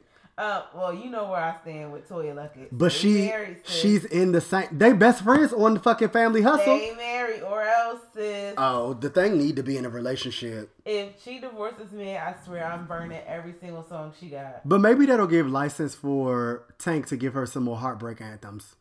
Oh, now. Her and Tank are a when pair. her and Tank get up in the studio. Tank really needs up. to just write music for women because Okay. what he did with Keri Hilson, everything. What he did with LeToya Luckett, everything. Everything. What he did with Aaliyah, everything. Like I he don't get make misses. I drew a parallel in the shower and I shook my own table. I love when tables are So when I was like, well, we now getting R. Kelly out the paint. Where is Azriel Clary? um, I'm, I'm gonna ask every day till that little girl come home. But the parents are too with them strong Baltimore accents. Oh, Clary's. Anyway, so They I moved was to like, Florida, but it well, don't matter. we get R. Kelly out the paint. Who's the next R. Kelly? And I was like, duh, it's Tank, right? if But wait, let me finish. mm, this is hard. Let me finish. And I was like, there's so many parallels between R. Kelly and Tank. These had the same manager, Yeah. Barry Hankerson. Late. Tank think he, Latrice Royale. Tank think he is a member of um public announcement. oh, dude. I mean, you can't tell him that he not. And something for the people. But I'm saying specifically public announcement because that R. Kelly used to be in public Right, right, right, right, announcement. right, right. And he write for um, a bunch of women just like R. Kelly did. As he should. he plays instruments, he produces, he do everything that R. Kelly do, and he makes sex songs like When We. So he's basically the next. and um, fucking with me. Ooh. Ooh, that's what you get every day. I will never forget the picture me. from Gay Pride in DC that when that man had that long Team Jordan up in the air, wiggling because Tank was singing "Fucking with Me" with no shirt on. First of all, stand up in your masculinity enough to fucking perform for a group full of faggies and wear the crowd out. I was floored. I was not mad at all. Yeah, Tank got uh, uh, the did that award. Did Like, and you know, Pride Awards always go to CeCe Peniston. Ooh, and Brandy and Deborah Cox. They're employed. Right. However, Tank did that this Look, year. do it again. Because I don't know how many R and B male singers would be like, "Oh, I'm about to be shirtless at Pride." They would've felt some kind of way. with me. That leg was up. Oh, behind his ear. The leg was up. What do you mean? The queen was up. Literally. Kaya. Uh, I tried to take a break a long time ago. I cannot. the light up is over. The door is closed. The door is closed. It's done. it's, over.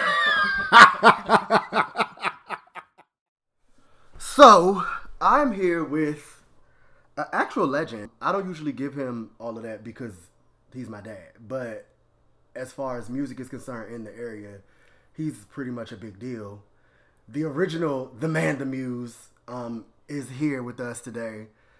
Michael Muse Sr. Clap it up. Clap it up, baby. You cannot clap for yourself. Yeah. Oh my god. Yeah.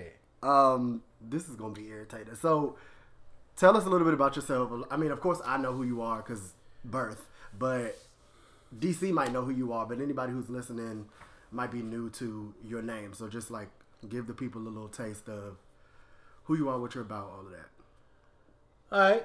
I'm um. I guess as far as music is concerned, you know, I'm just kind of following the bloodline of my dad, Chuck Henley, who was a um, pretty predominant musician in the in the in New York City in the jazz and soul era back in the '60s and '70s. He toured with the likes of King Curtis, uh, Lionel Hampton. He was just he. I guess I can say he was the Chuck Brown of New York City back in his day. Um, his mom, who I never got a chance to meet, my grandmother, she was also a gospel singer. So I guess the the, the music thing um, in my blood was something that that I really had no choice about. As far as me, my career as a professional singer started in D.C. at the age of 16. I just left left an all boys Catholic school and went to um, Dunbar Senior High School in D.C. and saw all these beautiful girls up there and had no money and didn't think of any way I could get any attention from them other than singing. Right. So I did the talent show, and unbeknownst to me, everybody loved what I did, and my aunt was there, and she just happened to work with one of the uh, guy's brothers, who was a member of the group Rare Essence at the time. Make a long story short, Rare Essence needed a singer at the time. Um, they set up an audition. And the funny part about it, I was 16 years old. My aunt didn't even know I could sing. As a matter of fact, the only person in the family who knew I could sing was my mother, What aunt? Tiny. the- oh, I didn't know Aunt Tiny used to work at Dunbar. No, no, no, no. She worked at the bank. She came to the talent show at Dunbar. Oh, okay, She okay. worked at Riggs Bank in D.C. The bass player of Rare Essence, his brother also worked at Riggs Bank, and they used to talk a lot, I guess. And then once she found out I could sing, he told her his brother was in the group. They needed a singer. Boom. Put it together, yeah. So I, I went up there and auditioned at 16. Honestly, I really wasn't too nervous. I, I'm I'm I'm a, a relatively laid back person now, but as a kid and a young man, I was very cocky, and I just knew I was going. To Have you met me?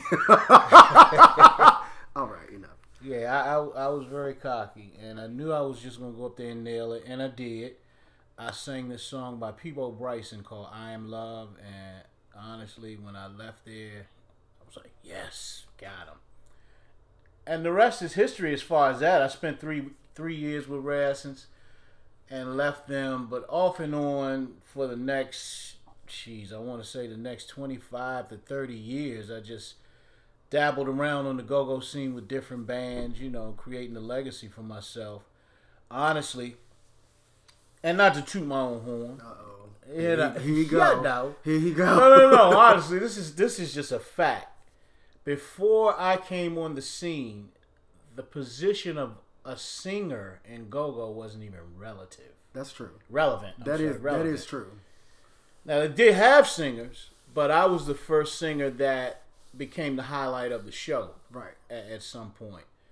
Um, singers would just sing, and most of the time, people would go to the bar or, or, or leave the front of the stage when the singer was singing. But you know, once I did my thing and, and established a name for myself, people would look forward to the singer singing Yeah. his little two songs per night. Everything else doing go go at that time was relatively ad lib. Right, because even before Rare Essence became big, Chuck Brown wasn't a singer. He was like talking, and then Yeah. even the guys from EU, like they were just talking. It wasn't really right. singing, Well, singing. Chuck would always sing. Chuck Chuck was an entity of class by itself. He Yeah. was just an all around entertainer. He would talk, sing, play his guitar, the whole nine. But just that separate category of a band having just a singer. right. Before me, that position wasn't relevant. Yeah, that makes sense. That made way for like the trays of UCB and people like that later on, who like the bands had an actual singer. Yeah. Um,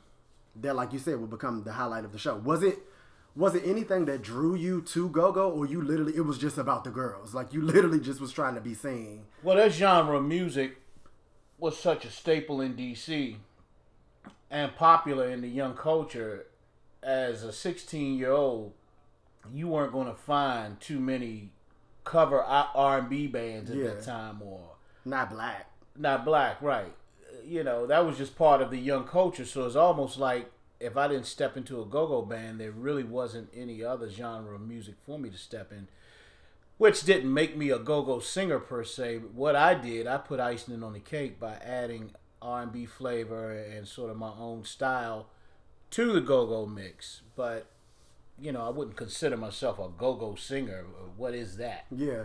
because the music I do and the music I did was never really go go. I just was being backed by a go go band. Right.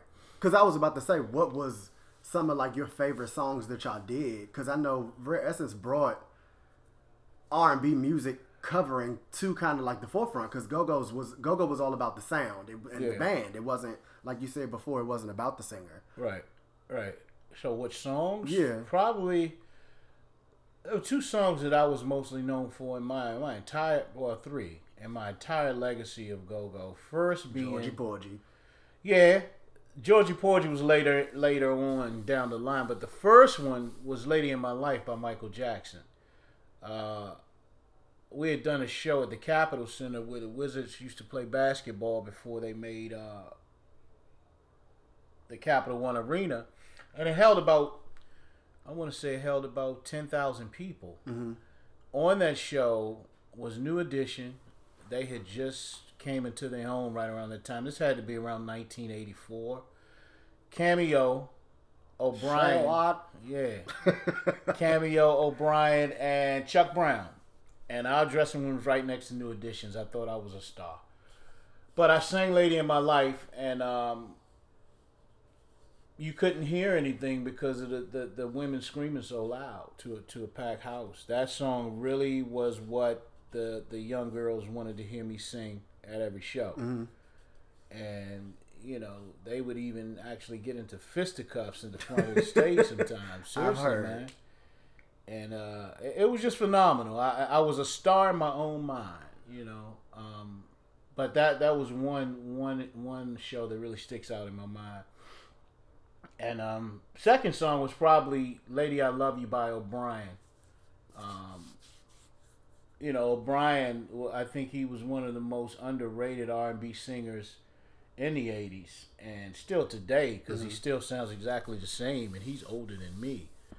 Uh, he had a few hits on Soul Train, but um, never really got his just due, and he has a, a, a very he has a wonderful voice. Third song is one you mentioned, Georgie Porgy, later on down the line, and I, I always credit this song "Go Go Change" for people thirty and over, and it became known as "Grown and Sexy Go Go." So, what "Grown and Sexy Go Go" is? That's a thing. yeah, it's for an older crowd uh, in go-go. It's for people really forty and over now who want to still go out and party and have a good time. So what what what it incorporates is a popular song taken and a go-go feel being put to the song. The first song that started that genre or that type of style was what I presented to a group called Proper Utensils in 1990 called Georgie Porgy. Georgie Porgy was originally done by a pop group called Toto, a soft rock group. And Cheryl Lynn, um, to be real, Cheryl Lynn, she was the lady who repetitively said, Georgie Porgy, pudding pie, kiss the girls and make them cry. I didn't know that. Yeah, that was Cheryl Lynn. I never knew that. Yep, Oh, her and Toto. learning something new. That's, that's yeah. yeah. I'm a plethora of information, baby. Ah, this is why I be over it. Yeah. so yeah, once that song, you know, once the so-called grown and sexy thing took off, every band that was created after that, who call themselves a grown and sexy band, put Georgie Porgy in their repertoire. And still to this day, people still request that I, I sing that song. This is a soft flex. If y'all ever heard one before, he's basically letting you know that if it wasn't for him, Uh, hey, there would be no Georgie Porgy in these other bands Yeah. set list. that's it, baby. Oh God. So there it is. Those are the three songs, the three top Michael Muse songs in his DC career. I've sing, I've sung hundreds, but those are the three that people really uh, identify me with. Who are some of your inspirations as a singer? And then second, who are some artists that are out now that you think still kind of carry what you feel like good music New is? artists, Mhm. okay. You Well- can answer in any order. I don't care. Well, my number one inspiration, and I hate to sound like everybody else that accepts a Grammy and don't know what they're talking about. First, they thank Jesus, their Lord and Savior. right. you know, and they live in foul. and then they start naming my heroes. My first, Donny Hathaway, my Howard alum. Mm-hmm. Uh, second has to be Stevie Wonder. And running a close third is Peabo Bryson. Okay. Those are my three. Because I have two styles of singing. I have my natural voice and my falsetto voice, and, and I'm known seemingly more for my falsetto now. But of course, you you know my my favorite falsetto singer would be Russell Tompkins Jr., the original lead singer from the Stylistics, who I try to emulate in my performances uh, when I sing stylistic songs. Of course, El DeBarge and Bobby DeBarge, who I, I'm scared Light to skin. mess with now, you know. And um, on the Blue Eyed Soul side, I had to say Bobby Caldwell. Oh yeah. He, Yeah. We did a whole episode dedicated to like Blue Eyed Soul and, And black like- people who didn't know he was white. Exactly, exactly. I was about to say people were hitting us up like I did not know that that nigga was, and I was just like, yeah, that's a full blown white man. Uh, absolutely. And he's a genius. He's Yeah. a musical genius. But you ought to check out this guy named uh, Eric Tagg if you ever get a chance. I first heard Eric Tagg. He's a singer and a bass player. He um he he used to sing records with the jazz guitarist Lee Ritenour, but he has a hell of a voice too. It's real clean. It's kind of like Bobby Caldwell's, Eric Tagg, and Ricky Peterson. So I'm just dropping names right now. Right. I mean, the people need to know because they don't. Eric Tagg. I think Eric Roberson remade one of his songs. a legend. called Sweet Marzipan. And I had to look up the word marzipan. I didn't know what it was. It has it's some type of honey. or- Yeah, I was about to say it's a sauce Yeah, situation. like that. Yeah. Uh, so the second part to that question, Oh, who's out now? Wow. because you don't like nobody. I can't say Lalah Hathaway. She's been out since the '90s. I mean, but she's just now starting to get a little bit more shine. She's constantly nominated for Grammys. The people do recognize her, but I don't think people my age. But you ain't heard on the radio since since uh, I'm coming back and Fair. Ooh is something her first hit. You, Yeah. you know, same thing with uh my man um, Frank McComb. oh yeah, Come on, Frank, man. Mc- Frank McCombs is a singer. Frank McComb. Uh, I never heard him on the radio. Neither have I. I think he had some stuff out in the '90s. Uh, he did some stuff with Rachelle Ferrell, if I'm not mistaken, A In- Philly legend. in concert. But him, Rachelle Ferrell, Lalah Hathaway, they're in a class by themselves. They're not what you would call today's mainstream marketable. You gonna hear them on the radio type deals. They're like somewhere else in the stratosphere. But back to your question, I would say Bruno Mars. He's the first one that sticks out in my mind, mainly because he's taking something old and making it seem new again. Yeah, And you got a lot of people ignorant to the fact that he's really playing 80s music yeah. and putting his spin on top of it. Unless you really a music connoisseur, you know, like I've taught you to be. you know, people, most people that, that scream for him not doesn't know. They don't know that he's playing Starpoint, Atlantic Starr, come function type of music. Let they don't see. know who those people are. Right, right. I think that what he's doing is it's not new that people go back in the vault and take and make new things out of old sounds, but I do think he's doing it in a way that unifies everyone. Yeah, because he's still a young man. Yeah. you could have taken someone my age and had had him do the same thing, and it wouldn't have went anywhere. I doubt it. The the young lady you all you and you and Milana hit me to her. I Love her. Listen to her. I've listened to her her on YouTube, and I, I really I really dig what she's doing. She's super talented. She plays like a bajillion instruments, and she's Yeah. younger than me.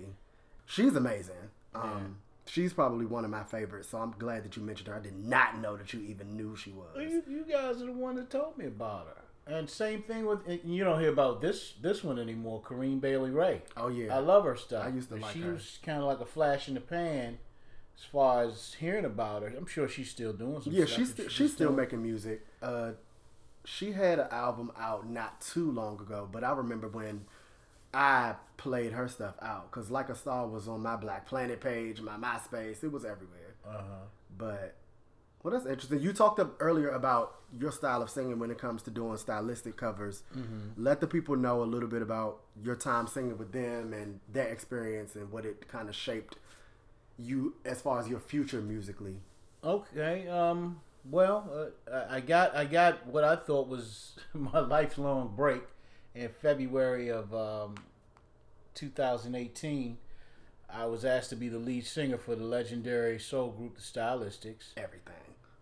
what they did, uh, they had saw some of my YouTube videos doing my own shows. They knew that the guy, Eban Brown, who was their lead singer for 18 years, was about to leave. So I guess they needed someone to uh, fill the spot. And I got a phone call actually from one of the one of the former members of the Delfonics, who had also uh, saw my videos on YouTube, and he he told me about the opportunity, and um, I really didn't need an audition. They were pretty much satisfied with what they had seen on YouTube, but they still wanted to meet me. So I went up to Philadelphia, and I think it was January of 2018. I just sang a few songs for them live, some of the um, some of their biggest hits, and I want to say two days later they returned the phone call and told me I had the spot. So that you know caused me to basically change my entire life around to uh, be ready for for that that experience, and, and I did to some degree. Uh, did a few stateside shows with them February and March, and then we went on hiatus till July, actually till June, and then we did a ten day. We, we, we went to St. Louis and did a show there. Uh, this was after the Chicago show in March. So in June we went to St. Louis, later part of June, and after that show we flew to Japan. Did a ten day tour at this uh, little festival called Kentos, and you know I, I I learned a lot. That was actually the first time I went on tour as a professional singer outside of the country. And when we came back to the states, we spent two days in Brooks, California, at this place called Cache Creek Casino. The first show was probably the best show I've ever performed with. Had performed with them. Uh, a lady came back from music magazine and interviewed us after the show. She just spoke so highly of me. Basically, let them know that I was the second coming of Russell Tompkins Jr., their, their original lead singer. All high praises. And then the very next night, they sat me down and gave me a speech and told me they didn't need me anymore. But that's the music business, you know. It, it's a lot of times what you see ain't what you get. Mm-hmm. There hidden agendas behind the scenes. You know, you get used.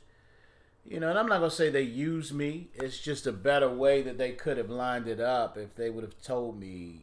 You know, they already had somebody and they were basically just getting me to uh, fill in until he was ready. Right. I still would have taken the gig. of course. You know, I still would've taken the your gig. dream. One of the biggest bands that you've played in my life That's right. over and over again. I feel like I know their entire discography, and I should not. Um, Before I even start singing with right. Yeah.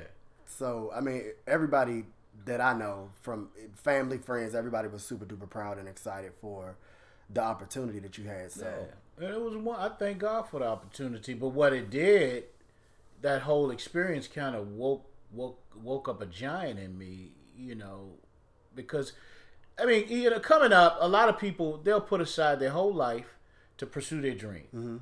You know, with me having kids and everything, and raising y'all, and just trying to keep a nine to five and live the normal life. That was more important to me than moving to LA or moving to New York and sleeping in my car trying to pursue a dream. But No, a lot of people do that and they make it. Yeah. And it worked out for them. I kind of did it in reverse. So now that, you know, now that you guys are grown, you know, that's all I want to do. And it's got to mm-hmm. work for me. Yeah. So I wanted to I wanted to end with a game. So I hope that you got your, your pipes ready. So we can... Ah! so annoying. So I'm gonna give mm-hmm. you some words. Mm-hmm. So your first word is smile. It's ten seconds on the clock. Baby hair with a woman eyes. I can feel you're watching in the night. Sarah, won't you smile a while for me, Sarah? Sing. First of all, I knew you were going. I knew you were going to sing that, but whatever. I, that's not why I put it on there. But I knew you were going to sing that. Sarah Smile is everything. We talk about that on this episode too, simply because Hall and Oates was from Philly. And That's right. They Stephanie's were. from Philly, so we had to uplift their names. I hope you don't sing what I think you're going to sing, but your next word is love. No, I'm not gonna sing Musiq Soulchild. Everybody always sings that. Like love not in every song. Okay, I got the perfect one. I love to love you, baby. Oh, love to love you, baby. With another kiss under me. How long?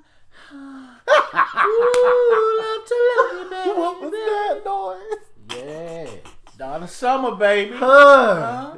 If Kelly Rowland don't play Donna Summer in the biopic, I'm going like to her. fight the world. I got another one for you. Uh oh. Who should play Dionne Warwick? Teyana Taylor. Just like her. Oh my God. We was just talking about that. Look, same damn face. we love Teyana Taylor on the cast, friend to the show. The last word is house. Damn, I got two good ones in my, and I can't sing either one of them. Why not? a heart is a house for love, and I've learned, well, I've learned that it don't take much to build it up. Is a house for love, and I've learned, I've learned.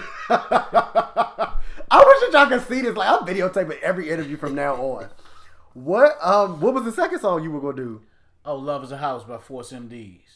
Here my life, love is a house, you got the key. Oh, okay. I know that one. All right. Y'all, I'm gonna list these songs out because I know that the people are probably gonna be struggling. That was really it. I just wanted to get a sit down real quick. I feel like the opportunity has always been there because duh, bloodline. But I just never took time to sit down and talk to you and use my platform to uplift the name of someone who I've always thought was a legend.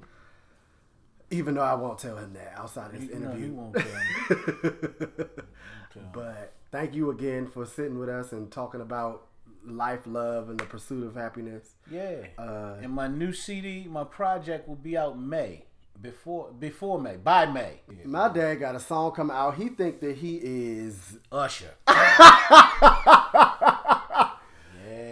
good night. Thank you for coming out. God bless and good night. That's The right. end. My man.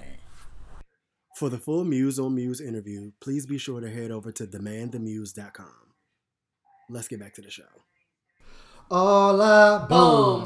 really want is You back it up on me, put your your weight on me.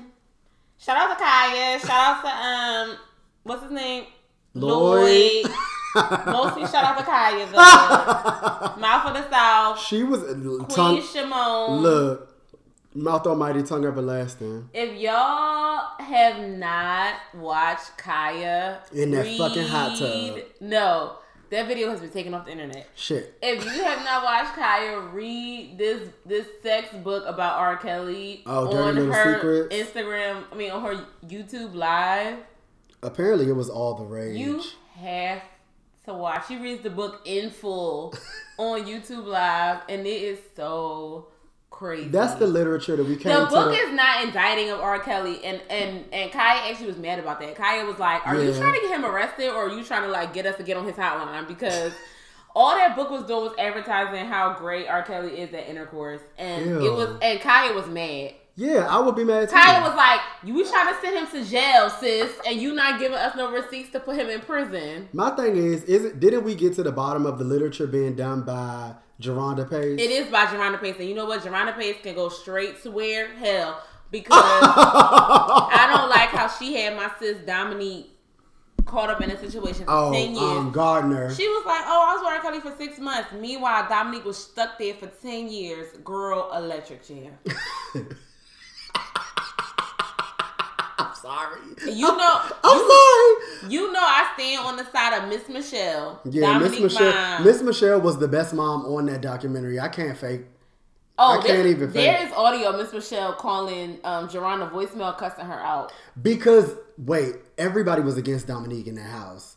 Because when Miss Michelle called and got to the hotel she seen her or whatever, I think it was Joycelyn. Joycelyn Savage. Joycelyn called the police and acted like she was Dominique. Like that's not my mom. I don't want her here. If you see her near the hotel, get her away.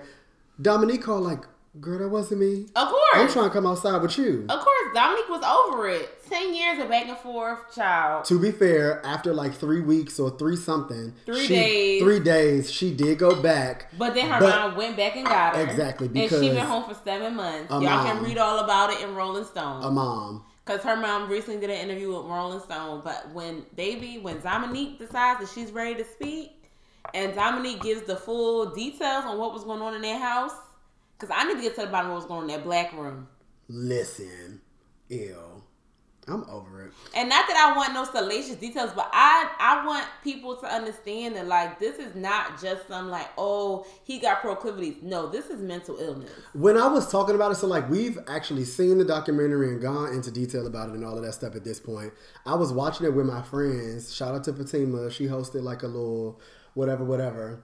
For her birthday, and we was watching it, and this boy was like, "Man, R. Kelly was a savage. R. Kelly was a wild nigga." Disgusting. And I was like, no. I was like, no, I'm a wild nigga. R. Kelly needs mental help. Like, I was like, I'm a savage. R. Kelly needs to be restrained and away from public. Like, what are you talking about? R. Kelly, a wild nigga. What are you That's saying? gross. I was over it. And that's why I said people need to really know what was happening because being because the story is now being so like oh he's having he was having a bunch of threesomes and then the way that the book read that, that Kaya read on TV the girl was like oh we was hooking up with strippers we was flying all over the country we was meeting strippers in Brazil. Like it, she was making it seem glamorous but that was it was not glamorous. And I want people to understand this was not just some celebrity on some rock star lifestyle. Like this is mental health issues. This If you- mental illness. if you wanna This clock in- confined into a space with padded walls and a straitjacket. Like R. Kelly is not well. No, not at all. It don't give all the way there. It don't give the lights are on. It don't give I've grown past being thirteen when I well fourteen when I stopped being molested. It's a lot. Yeah, it's a really, it's a whole lot. If you want to clock into the beginning of this diatribe, because we could go on for days about it. We started, I want to say, an episode ago before the documentary even went live, and we were talking about everything that they said, just because we had like kind of known all of that stuff already that they showed. So I'm glad that the general public is now privy to his insanity caneness. Wow. It's, it's a lot. But that's not what, he- what we're here to talk about. Right. Today's episode, today's site is about hometown heroes. So you know, as a podcast, we come from a place of DC and Philly, and both like great historic music places. So we just wanted to uplift the name of some of the people who came from there and talk about that aspect of music, whether it be like R and B or rock or whatever, just like the area, the area, as as people from where I'm from say. Hello. Look. So I can go into detail about. I'm just going to lay it out and be like, this is a DC metro area simply because all of these people are not necessarily from DC. And y'all know I'm a stickler for telling people exactly where you from. If you claim that you're from DC, I have follow up questions. I need to know what high school you went to, what street your grandmother live on right now, and where you grew up, like where you used to hang out, all of that type of stuff. I have follow up questions because people lie to me on a regular basis, and I had a full argument with this girl about her telling me she was from DC, and I was like, "Oh, I'm from Southeast. Where you from?" And she was like, "Yeah, I'm from Richmond." First of all, bitch, that's not fucking DC. Richmond is two hours away. That's not even the metro accessible portion It's of not. Virginia. This is all why I don't say DMB. This is all why you will never catch me telling anybody that I'm from the DC metro area. I'm from DC. Like, that's where I'm from. But some of y'all favorites are from where I'm from, and we about to list their names out. Hello. Listen. I love Liz. So I also come from an arts background. I went to Duke Ellington School of the Arts. Duke Ellington, the namesake of my high school. He's from Washington D.C. Great pianist, great musician from Harlem Renaissance time frame. Just did boatloads of things for black people in the music space and a pioneer in his realm. So gotta uplift the name of that because without him, what are we? There's that. Fast forwarding to a time of now and a time of like your as well. I feel like R and B males had a strong stint of DC time because Tank, Ginuwine. Which I did not know Tank was from the, the DMV. I'm about to look this up. What high school you went to? now that I couldn't tell you, but Tank is from Terrell. Babs, tell us where you went to school. Ginuwine live in um Tantallon North. you think I know what that means? It's in Fort Washington. My aunt live over there. It's like him, Riddick Bowe. Uh, never mind. It doesn't matter. All people I have never heard of in my life. It's fine. Backtracking even further than that, Marvin Gaye, the late great, also a DC What he native. went to Crossland High School. Where that's at? Fort Washington. Where that's at, Matt? Matt, no. It's in PG County, Oh. Fort Washington, Maryland. Oh, so he he. It's not far from where so oh, my also father he's lived. from Pretty Girl County. Pretty Girl County. He gives Pretty Girl County to me. I am so shocked. I had no idea that. I got Tank- cousins that went to Crossland. First of all, we talk about the king of R&B. Let's talk about the general of R&B as he Look. has self-named himself. And I'm fine Tank with it. calls himself the general. I will never forget that video that's floating around right now of him singing with 50,000 different people talking about who the king You're really is. R&B singer. You're an R&B singer. Can't do Same. this without a tune. He's not lying. you can't even sing. What's that song he said?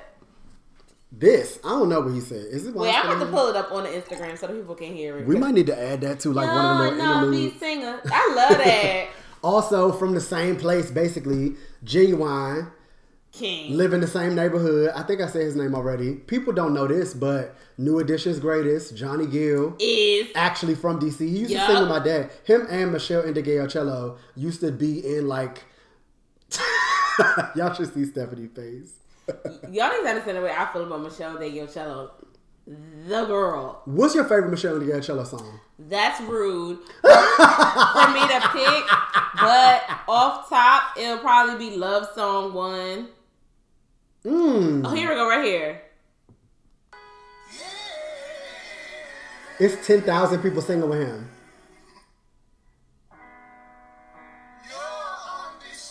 Wait, this white boy got 10 videos himself. stuff. And I can still hear her over him. He's a choir by himself. Uh,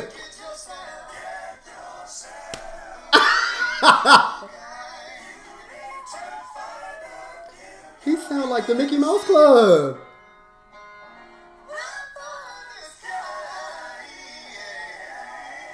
the people. He sound like a barbershop quartet by himself.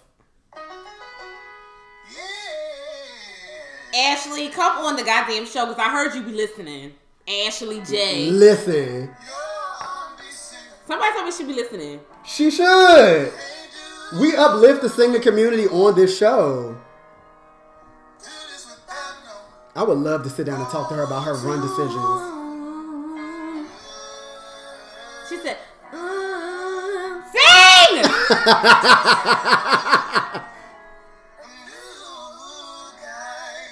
Ooh.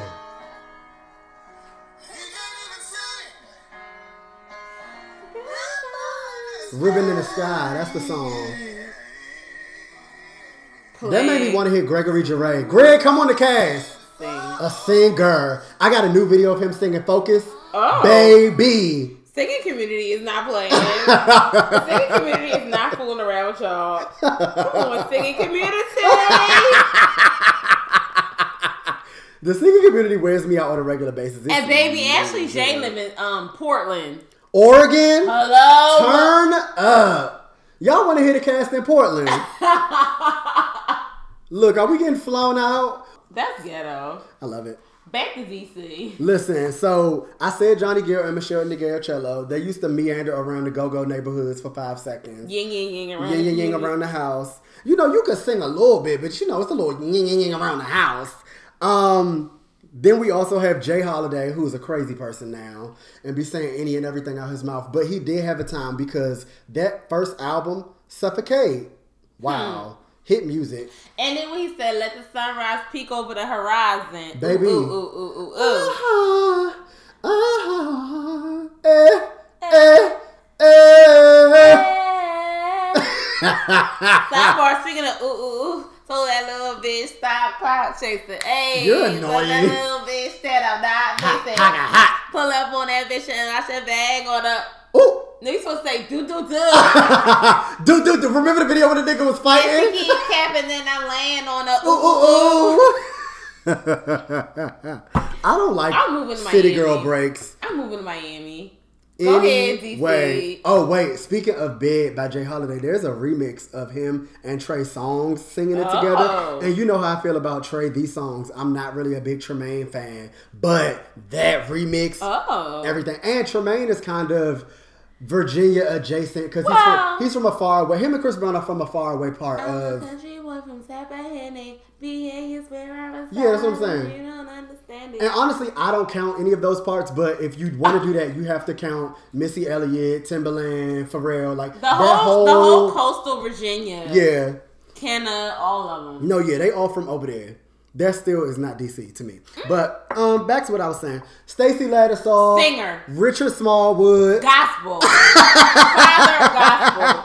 Tanya Blount. Let me tell you something about Tanya Blount. First of all, Tanya My Blunt. had- father used to live in the same apartment complex as her. What? Mhm. First of all, Tanya Blount had the best shortcut that's ever existed. Anita Baker could never be. Shook. Secondly, Tanya Blount. Shooketh. Cover of um His eyes on the sparrow. no Oh. his uh is, is it inside my love? She has a song on the on the on the Love Jones um on the Love The Jones soundtrack? soundtrack. Yes, she does. If y'all don't know who we talking about, Tanya Blount is the short hated honey from Sister Act 2 that sang His Eyes on the Sparrow with Lauryn Hill. She was like, You take the top and I'm going to take the bottom. That's her, mm-hmm. a singer. Best shortcut Come out. join the chorus, Hey. the mighty, mighty chorus. If the morning stars begin, you tell me that love, love, love. By the way, what have you done for him lately? Boom, boom, boom, boom. Ooh, yeah. That's her. Icon. Listen. Oh, the next people on your list. Let's talk about it. Wait, who you want to uplift first? The very first Time that I saw your brown eyes, my lips Hello. held, and I said, Hi. You got to get into the lower register. And if I ever fall in love again, I will be sure that the lady just afraid. And if I am in love so, so true, I will be sure that the ladies just like you. Oh, he said. Yeah. Yeah, yeah, yeah, yeah. He said, the very next time she'll be my friend. They were singing. I love when dudes with the mouth covered. I love it. That's like that boy from FAMU that we love from the singing community. Ooh. Oh, I need him. What's his name? Smooth something. Call me. That's He needs to be on this docket. Also- That thing sings, and he got the nose of earth. We should have an episode where we talk about the singing community of Instagram. Oh yeah, for sure. We need to uplift their names because y'all literally would never know who these people are because they're not getting the shine that they deserve. No. Anyway, he can sing better than all four of them niggas from Shai. Oh, And- I do want to shout out Shai for a comforter. That is my song. Ooh, you know people only know that first song. No, comforter is a hit. Also on the list, another throwback legend, nonchalant. Five o'clock in the morning, where you gonna be? Outside on the corner. You better get yourself together. Hey, get yourself together. Man, we said hey. That's trash. The songs ain't even going like that. She was on Minnesota Avenue in front of that fucking 7-Eleven going smack across the street from the. Benning Road Library. That's a hit. Is I actually wish that the Us movie took five o'clock in the morning versus I Got Five on it. But it was the he. But he said he used it because the film is based in the Bay, and I got five one is a very Bay song. Okay, I could I that. Sorry, my plate. Bitch. I got five on. You got like real cold with your jaw shaking. Yeah, Okay, next up. your people, bad brains. Hey, give me a baby. Oh, I don't care y'all were 72. Old Oh, make a still get Uh it uh please. Hey. My mom used to tell me if you have sex with an old person, you will get worms. Okay.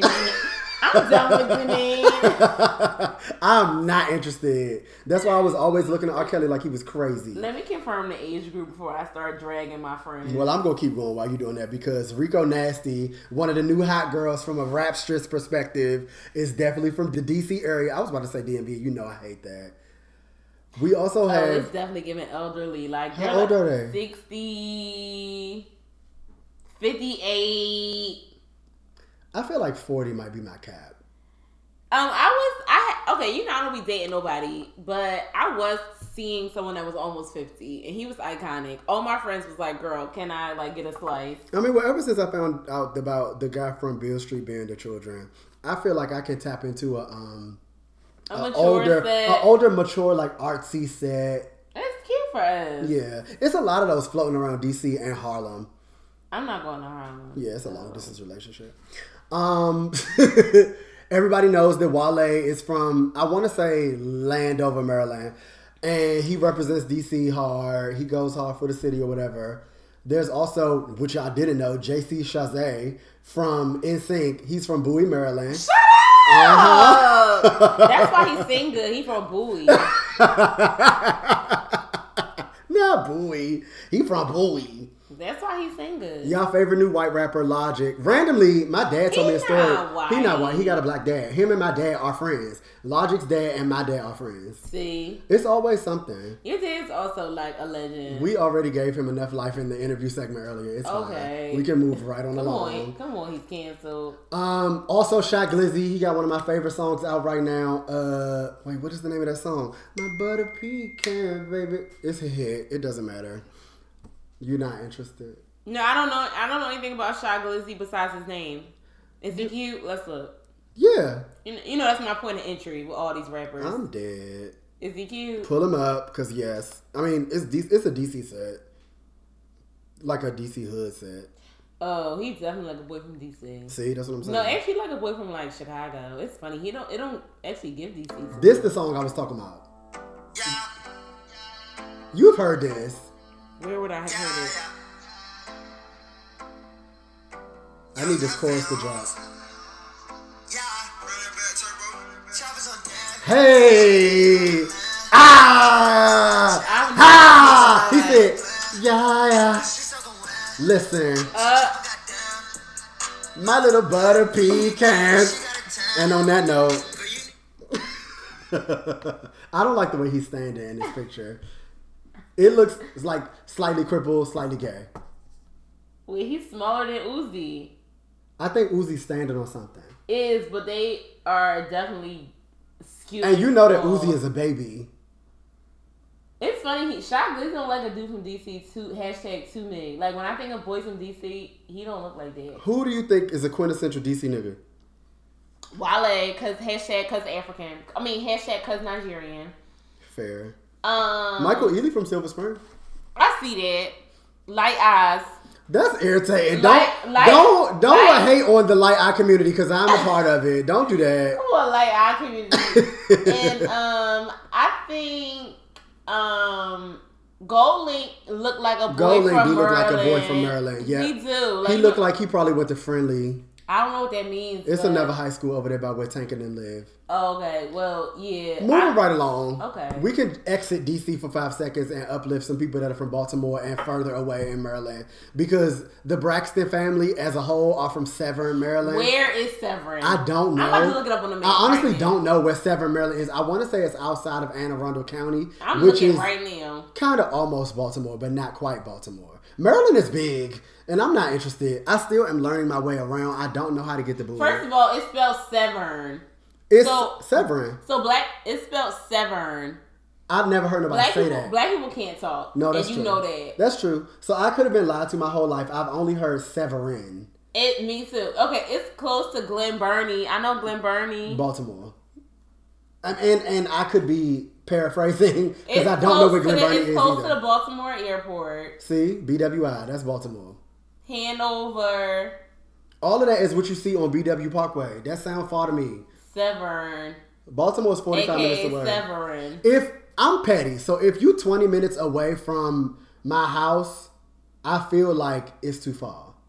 Well, I grew up catching the bus and walking everywhere. not no. and like it wasn't given drive far distances. So now as an adult, I have a lot of friends who live on the other side of through, and I'd be just like, all right, well, it's gonna take me a little bit, but I'll be there. Hashtag over. That's why I'm late for everything.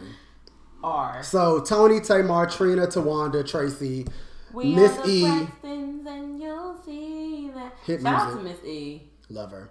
She talked like a slave, but I'm obsessed. Oh my God. Dru Hill also reigns supreme from The Dukes of Baltimore. the Dukes. The Dukes. The Daisy Dukes of Baltimore. Also, Kenny Lattimore, R&B legend. and babies. No, that's not him. That's jo- um Jesse Powell. Yeah. Where's Jesse Powell them from? You know I, feel feel like some kind of way about Jesse Powell because I feel like they did the same thing to Tevin Campbell that they did to him. Definitely. Let's see where Jesse Powell from. That's actually a whole nother him and his sisters who are And babies, Oh, he from Gary. Indiana. yeah. I don't have any A, pl- a place of inner cityness. Not interested. A place of ghetto. Wow. Um, shout out to the DMV. I mean, it's a bunch of people. There's also like Amerie and Rich Harrison. yes. Um, Rich Harrison actually brought it in for infiltrating the go-go space into mainstream culture. You should list all the go-go bands. Let the people know. Well, you know, so legendarily, there's Chuck Brown, who was one of the originators. If you ain't got the go-go swing, ha, he said do wop, do wop, all of that shit. And then there's also EU, who is famous Hey. for doing the butt ah, sexy, sexy, bum, bum, ain't nothing wrong. Ow. Listen. Remember we went to the Black Smithsonian? Oh, and wore a party, out. a party. That's where we met Quiet Boy. Bob Quiet Boy. we don't see you, Quiet Boy. You're unfollowed on Instagram. Yeah, I had to Just be it. cute and get stop getting on our nerves. Anyway, Mm. so then there's also after that in the early '80s, well, late '80s, I could say early '90s. You have Rare Essence. That's the band that my father was in first. Then R.I.P. to Lil Benny. He was in that band. There's also Junkyard and the like 911 and the Northeast Groovers and Backyard Band with Big G. Big G was on the wire. A lot of people know him from that. Cute. Um, my day of go go. I was gonna say because Matt had a whole was going off the No, other day. and Matt is even after me. So like my day of go go, when I was going to the Go Go Seven, we used to be at the Neon de La Pearl. The La Pearl used to be called the Mad Chef before it was called the La Pearl, and then we was always at like CFE, the Thai Seafood, Hot Shops Cafe. Like it was a whole set. Don't get maced because I had some friends who got maced before. Um, but you know, just gotta be careful. That was where I first got introduced to Wild Irish Rose. It was a bad night. Uh, but our bands were backyard, like trickling out. Then we had CCB and a whole lot of weed up for me. Give you what you need. She said, lots of smoke and a bottle of mo. Hey, for all you hoes, for all you hoes. TCB is my favorite band. If you ever heard the song, oh, so circling back to CCB real quick, they sing "It's My Fatty, Look at My Fat." I feel like people who are not from DC know that song.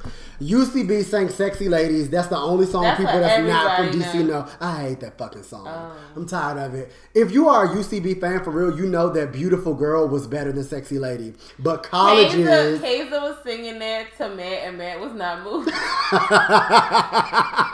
it was like four o'clock in the morning. I feel like people who like, are from DC and like still have tie to whatever their neighborhood was are not a fan of Sexy Lady. It's like a commercial go-go song. Mm-hmm. It's like, oh, we want all of the DC people to get hype at this college and we are in the middle of nowhere, Louisiana. So we're gonna slice it Shout out until to Xavier. we're gonna slice it and play this for y'all because it's the only go-go song we know. No, give me "Beautiful Girl," give me "Splash Girl," give me any of those songs the UCB did way better than that. Thug Passion, oh my god, Ghetto. ladies, shake your bazooka bottom. Eh, hey, that used to be my shit. That was CCB. Okay, TCB was I want a girl that can really blow my mind. I need an extraordinary one of a kind. I need a banging body like a CL Y'all had five to see him double O. But that ain't all I know. I want a girl that's hot. Hey. Eh. I don't want to go on too much of a tangent. TCB, I used to stalk TCB. That was my favorite band. RP Polo. Oh my god. Um, you shouldn't have told me to talk about Go Go. I wasn't chart gonna do is hard. You're gonna What- go off. I wanted to start this segment off by saying Rich Harrison, who is a prominent producer from the area, came in and took a very go-go sound and infiltrated mainstream music with it. Because if you've ever heard "Crazy in Love," that's go-go. If you've ever heard "One Thing" by Amerie, that's go-go. Even I want to say "Green Light" by Beyonce has elements of go-go do. in it. If you want to, uh huh, uh huh, you And got the green light, got the green light, baby. Oh, it's love. Yeah, it's a go-go love. Mm-hmm. song. Do you want it on your rice and gravy? Yeah. Hey. Do you want it on your black eyed peas? Hey. Get, give me the get, get, get, get, and then the beat starts. Give me the roll of yakka, I mean, but that's also a good segue because Jill reigns from your territory. A city, Listen, A you know I love Philly. a place where everybody wants to be. Where everybody knows your name. And everybody is so glad you came. Let's talk about Jill Scott, the girl, the daughter, the voice of Philadelphia. Uh, so everybody knows I'm from Philly. I feel like I should speak in my Philly accent. Don't you always? No. So for this segment, for this segment, I'm gonna speak in my Philly accent. So a lot of y'all have never heard my real voice, but this is how I talked in high school. Bye. This is how I talk when I'm home with my friends. I love that you think you turn it on and off because I literally talk the same way all the time. You do, but I don't like. I don't be This is like. ghetto. I don't be like no. I only do that around people from Philly because people from Philly will understand no like that. Anyway, um, Bilal, uh, okay, we already just Jill Scott, Bilal. Okay, let's talk about Bilal. So my first time seeing Bilal, the voice. the first it was 2001 when his first album came out. That means I was 15. And his CD had came out like June 2001. I had already seen him live in concert and Jazmine Sullivan opened up for him. Mm. And um Another I- Philly legend. So I was going to my mom was making me go to um community college in the summertime because it was no camp no more. And you know black moms don't want you in their house in the summer. black moms be like, you cannot sit in my face in the summertime You get braids and you get sent away. away. so my mom was like, "You gotta go to community college in the summertime." So anyway, so I had me and my god sister was going together, so I convinced her to go with me, and her mom was like, "Yes, my daughter needs something to do." And so we went to community, and we ghetto. and this when we had first got cell phones, and we had left class because the record store right across the street from Community College of Philadelphia, we knew they was getting a Bilal record. We sat on the stoop until the UPS man came and dropped it off, and we got the first copies of 1st Born Second in 2001 because we sat and waited so the UPS came, and then we went back to class Yikes. a stand. I just seen Bilal last week at New York City's Winter Jazz Fest. The the tweets of our my video footage went viral from a jazz community perspective. Did the site's got a new follower from account? yes, like man, he was started following us behind there. Bilal was the goat. Bilal was the one. He sounded like a trumpet every time he sang. Shout out to Vivian Green, my girl, my sis. Um, Vivian Green, first of all, people thought my sis was over. She thought she was done. They thought it was a love roller coaster. But then she came back a few years ago and did get right back to my baby with that Listen, beat with the fucking Frankie Beverly and Maze, also from Philly sample, and she turned the scene. Next up, Run through them. the greatest rappers of all time, State Property. Shout out the Freeway. Shout out to Oh, Beanie. Sigel. Shout out to uh, Chris and Neef. Shout out to Oschino and Sparks. Shout out to um, who else I missed? I say Peedi Crakk. Shout out to Peedi Crakk, the best rappers of all time. The only reason Jay Z was still relevant in the 2000s was because of State Property. Point blank in the period. Do you got your SP sneakers? Do you got your SP coat for all the drug dealer pockets? Hello. She's going off, y'all. The liquor is in abundance. No, it's not even that. Because I love my city and because I'm speaking in my regular accent that I just feel like safe and at home. Come on, safe space.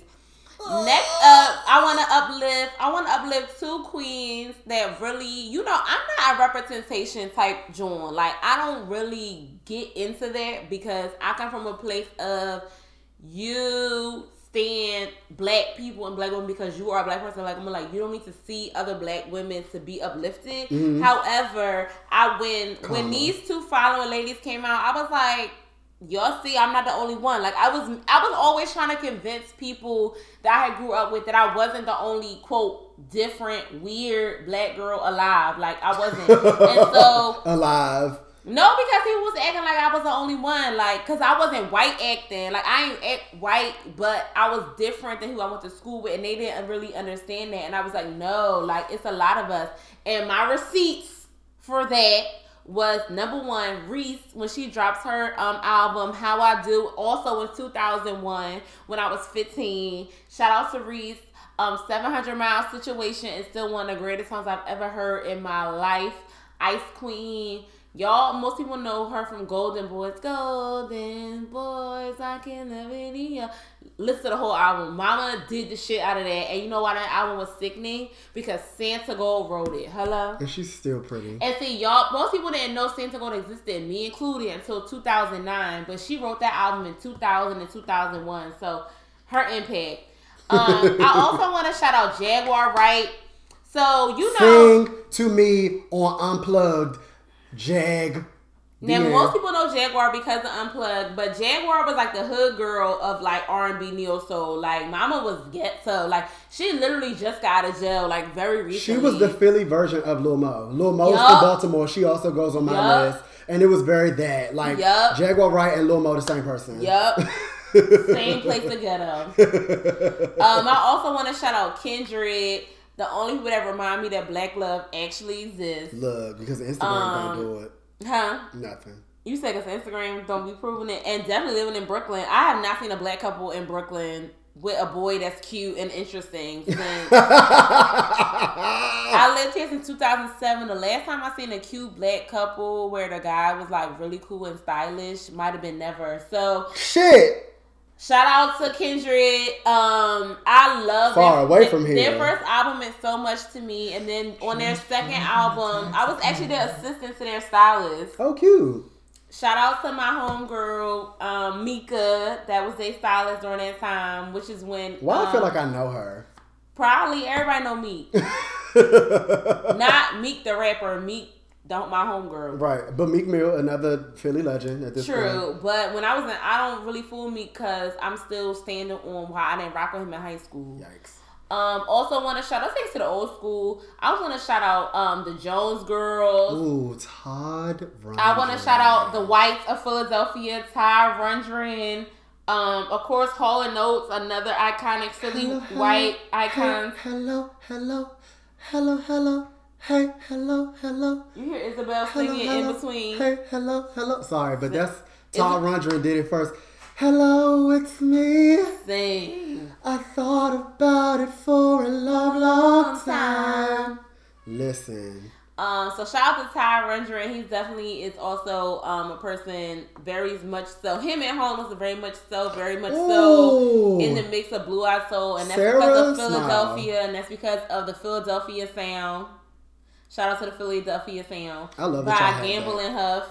Um, also old school groups. Uh, I'm gonna talk about the Intruders, the Trammps. My cousin, my mom never let me forget that um the Trammps. Our cousin husband is in there. The Trammps is burn, baby, burn. Uh, Listen, disco inferno, burn, baby, Child, burn. when he passed, the whole family was like, "We gotta drive to North Carolina." It was a whole. I keep thing. trying to tell the cast audience that your family is a Philly staple.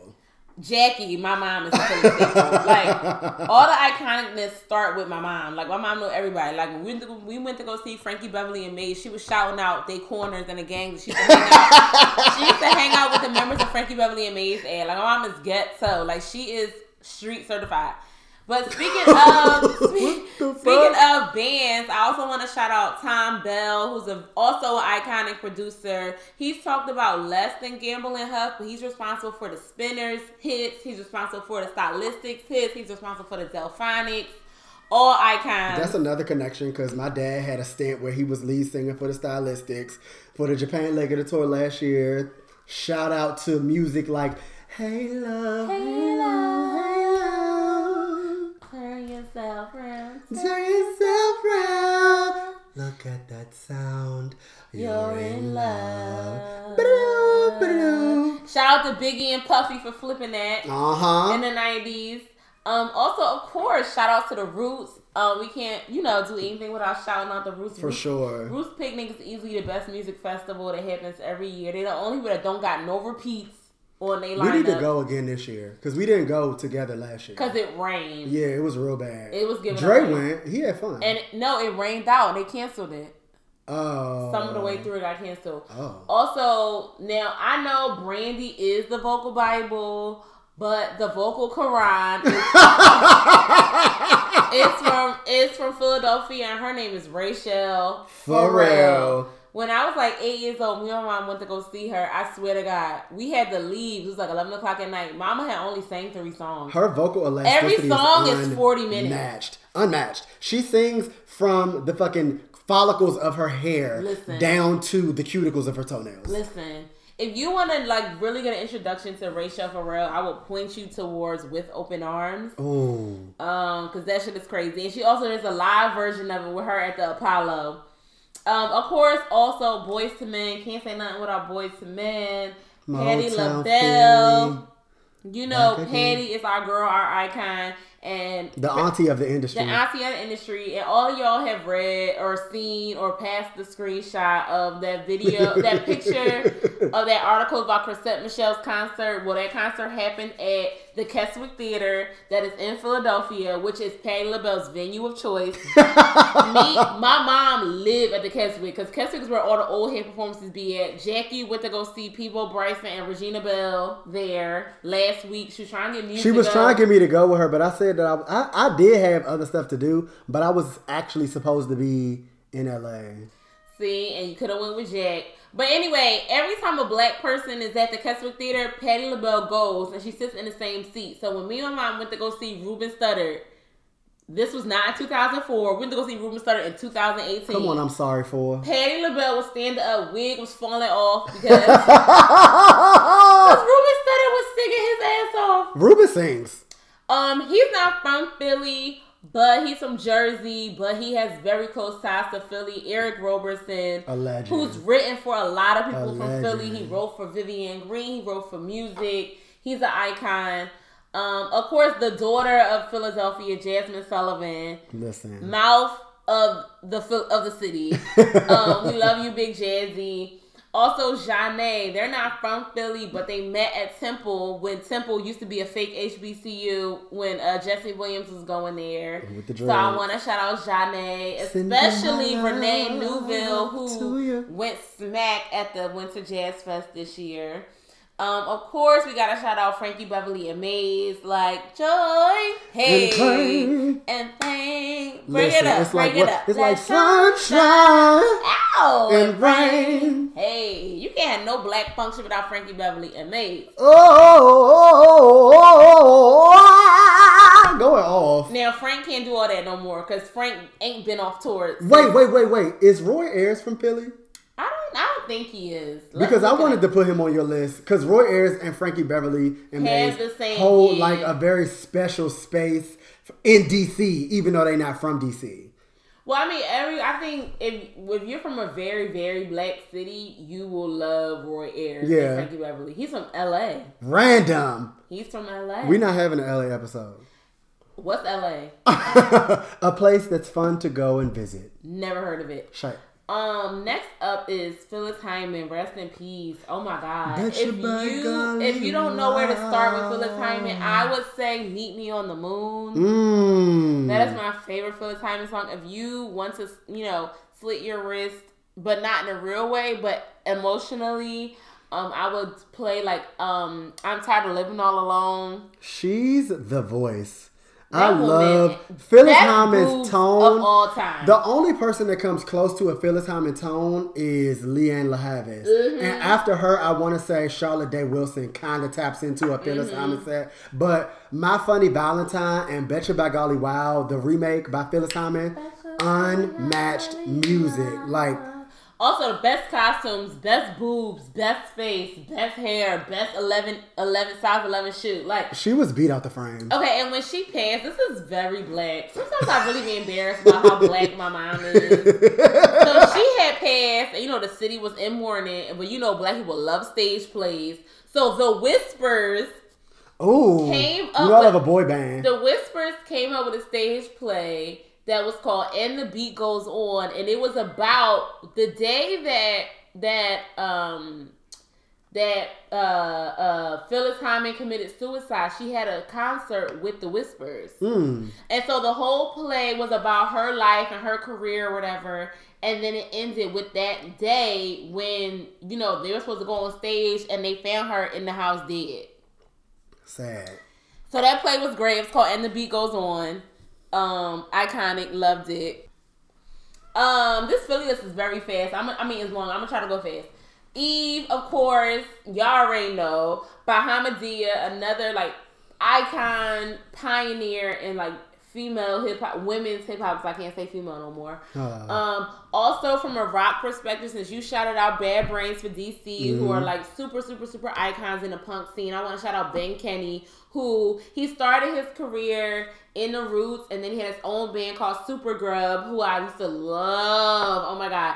And then he's now a member of Incubus with fine ass Brandon Boyd. I so love Incubus. if either one of them want to get a tram ran ran by one person, meaning me, Good night. Ben, I used to have um, Brandon, "Pardon Me" by Incubus Me. on my MySpace page. I love them. Pardon me. For That's how that's how me and um me and Redacted got cool talking about um talking about um Incubus. Um, but my my entry to Incubus was the fact that I literally was like, Ben Kenney needs to give me a baby, and so does Brandon Boyd. Anyway, this conversation. also speaking of vocal Bibles, Avery Sunshine. a singer. She's from Chester, but Chester is where people from Philly who think they better than and get like an extra ten dollars in their check move to. So now Chester is ghettoer than Philly, if that makes sense. You know, No. when you know when black people like, I'm gonna move to the suburbs, when in the suburb get real black, and then it just turned ghetto. Like she, that's Chester. Sound like Largo to me. Well, Largo, Largo. Waldorf. That was Far. funny. So Avery Sunshine, um, vocally, like her voice is so beautiful. Y'all need to watch a video of her singing for Fantasia. It is like the craziest thing. She also went to Spelman, so shout out to um our AUC family. Um, musicians.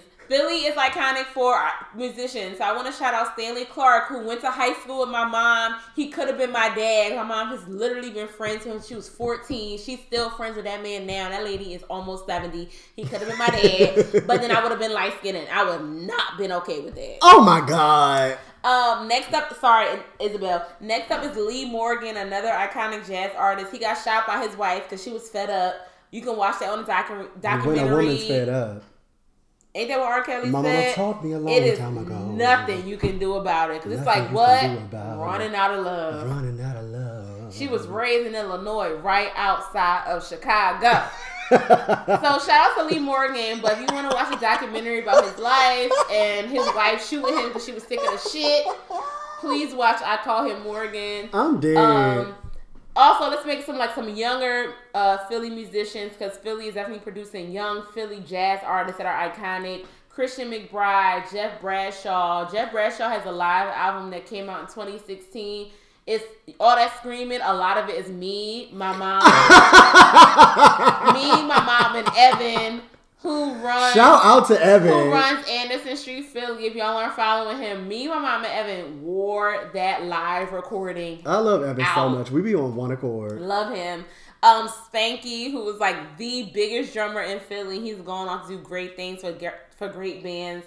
Jaleel Shaw, who's a part of um the Roy Hargrove um uh, uh, uh, uh, uh, RIP memorial at the um, Winter Jazz Fest. Derrick Hodge, another iconic jazz artist in Philly, who's also played for everybody. Um, fine ass Omar Edwards. Here I had a crush on Omar Edwards since I was in high school. Okay, and he left. He left Philly. He became. He was the musical director of Jay Z's Unplugged. That's how Jaguar. Nice, nice. Um, and now he's Rihanna's musical director. Oh. Yeah. I love when the people are gainfully employed. Omar is that boy. I love an upgrade Hey. Omar. I was take Shahada for you if it's necessary. Bye. Um, also, another former Rihanna musical director was Adam Blackstone. Adam Blackstone does like the Grammys and all that kind of stuff. Like he's like big shit. Also, Carvin and Ivan, also known as Mama's Boys, who have written for everybody. Everybody. One of them got a baby by Tichina Arnold. Um, again, musicians Gamble and Huff. They created sounds for people like the O'Jays, Harold Melvin and the Blue Notes, Teddy Pendergrass, Jones Girls, McFadden and Whitehead, who have Ain't No Stopping Us Now We on the loose.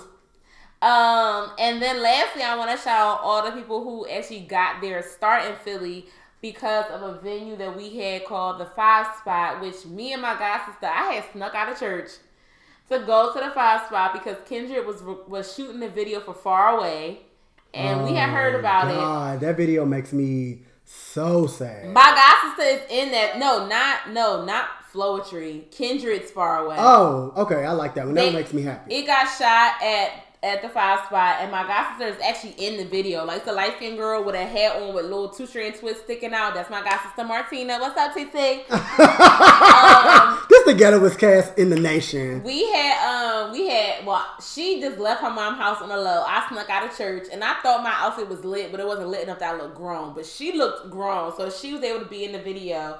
But um the five spot put on so many people because they had a night called Black Lily. And that's where Floetry got discovered. That's where NDRE got discovered. That's where Jill Scott got discovered. Kindred, like all these, any neo soul artists got big because of Black Lily Night at the Five Spot. And I also lastly want to shout out John Coltrane, who's not originally from Philadelphia, but he really got his jazz start in Philly. And that's where things got really bubbling for him. You know, people just don't talk about Philly enough, but it's definitely is. um, EB for Prez said on Twitter, it's the Black Mecca. Like even um, I watched a documentary about Lorraine Hansberry and um, Raisin in the Sun got its first popular run. It happened in Philadelphia, and because it was so popular in Philly, they were able to move to Broadway. Oh wow. Shout out to my hometown. Shout out to my hometown. ha. Hey, a city, a place to live. Hey, hey, hey, hey, If you want to buy a house, houses in Philly is like 50 stacks. So, and she's not playing because she was talking about we need to just move in together. our mortgage should be $200. Like, it's nothing. And the thing is, Philly houses look bomb. Out. Just give them a little bit of work. Where are you, Joanna and Chip? Give me a fixer upper. I'm on there. You see my uncle house? That house was 150 Nice. Out. My uncle house was 150 Wow, the history of DC and Philly, cousins. Hello. um, but yeah, I mean, my list was very long, but that was my list. Yeah, it's fine. I knew it was going Philly. give Philly because Philly like housed a whole sound of music, whereas go-go is still not necessarily a mainstream art form. Yeah. And like people who were pioneering in the sound of go-go are not involved in it anymore as much as they were, so it doesn't have the same grassroots as it should. But I think it's also very important though that like when we talk about like black music because like I'm actually um going to Charlotte to talk about like black music and stuff like we have to talk about like um regional music genres that don't Uh-huh. exist other places and like go-go is just very very very important. It is. It really is. Because go-go stems from African drum beats. Go-go Mm-hmm. stems from church drums. Like the percussive nature of it, it's like in every portion of black music, but it just as an art form on its own, it never really got the type of fame and fortune that I think DC thought that it was going to get. So it's always good to see producers like Rich Harrison and people like that who infiltrate uh mainstream atmosphere with that sound because much like Philly, there is a completely different sound that comes out of a lot of different cities, and you will just never hear that if you don't go and spend time there. Just like with New Orleans and bounce music, like Yeah. shout out to YouTube because I would have never known about bounce music. When I tell you, if it wasn't for Messy Mya, That's what I was gonna say. It was Messy Mya videos that introduced me to bounce music. So when y'all hear, um, what's that Drake song? Kiki. do you love mine? me? Yeah, like when she like, I got a new boy and, And I nigga. Drake. That's so New Orleans, first of all, because New Orleans call all masculine men trade, Yeah. even if they straight. Yeah. which is a very like gay thing. You know how I feel about trade. Muse don't believe trade is real. Trade doesn't exist to me simply because it don't. The end.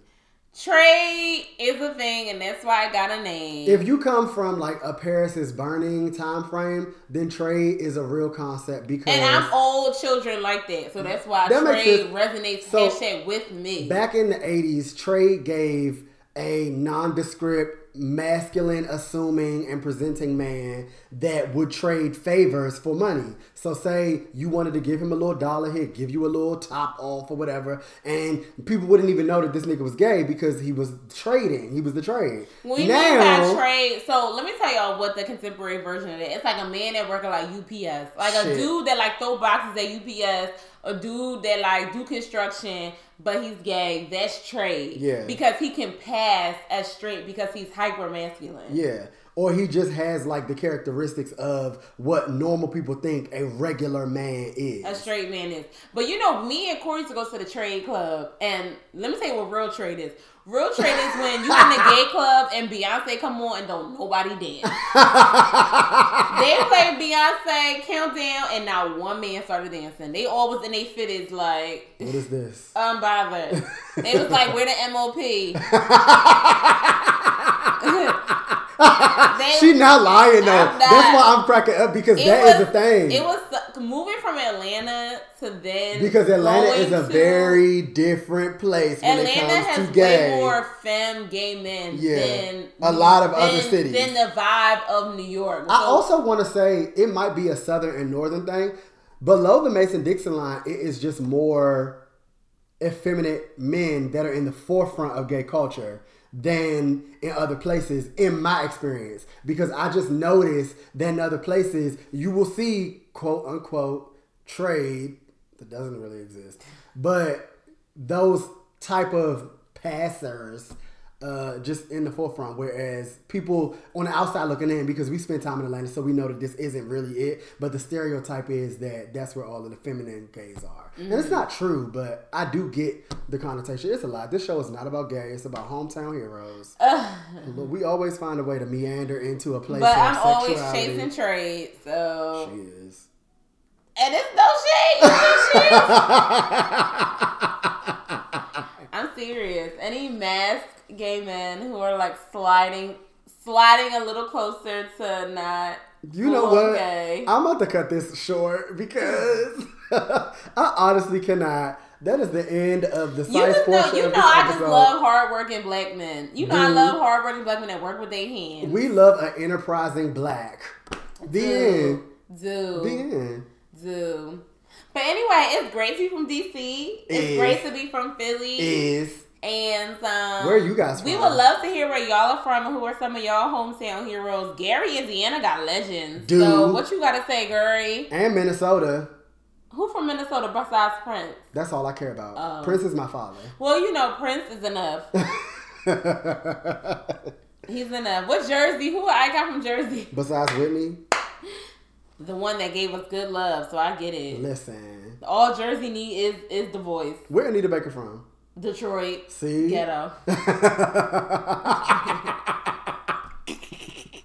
Enough. It's been real, y'all. I can't. Hey. Thanks for tuning into another episode of the motherfucking Psyce. We'll see y'all next time. Ah.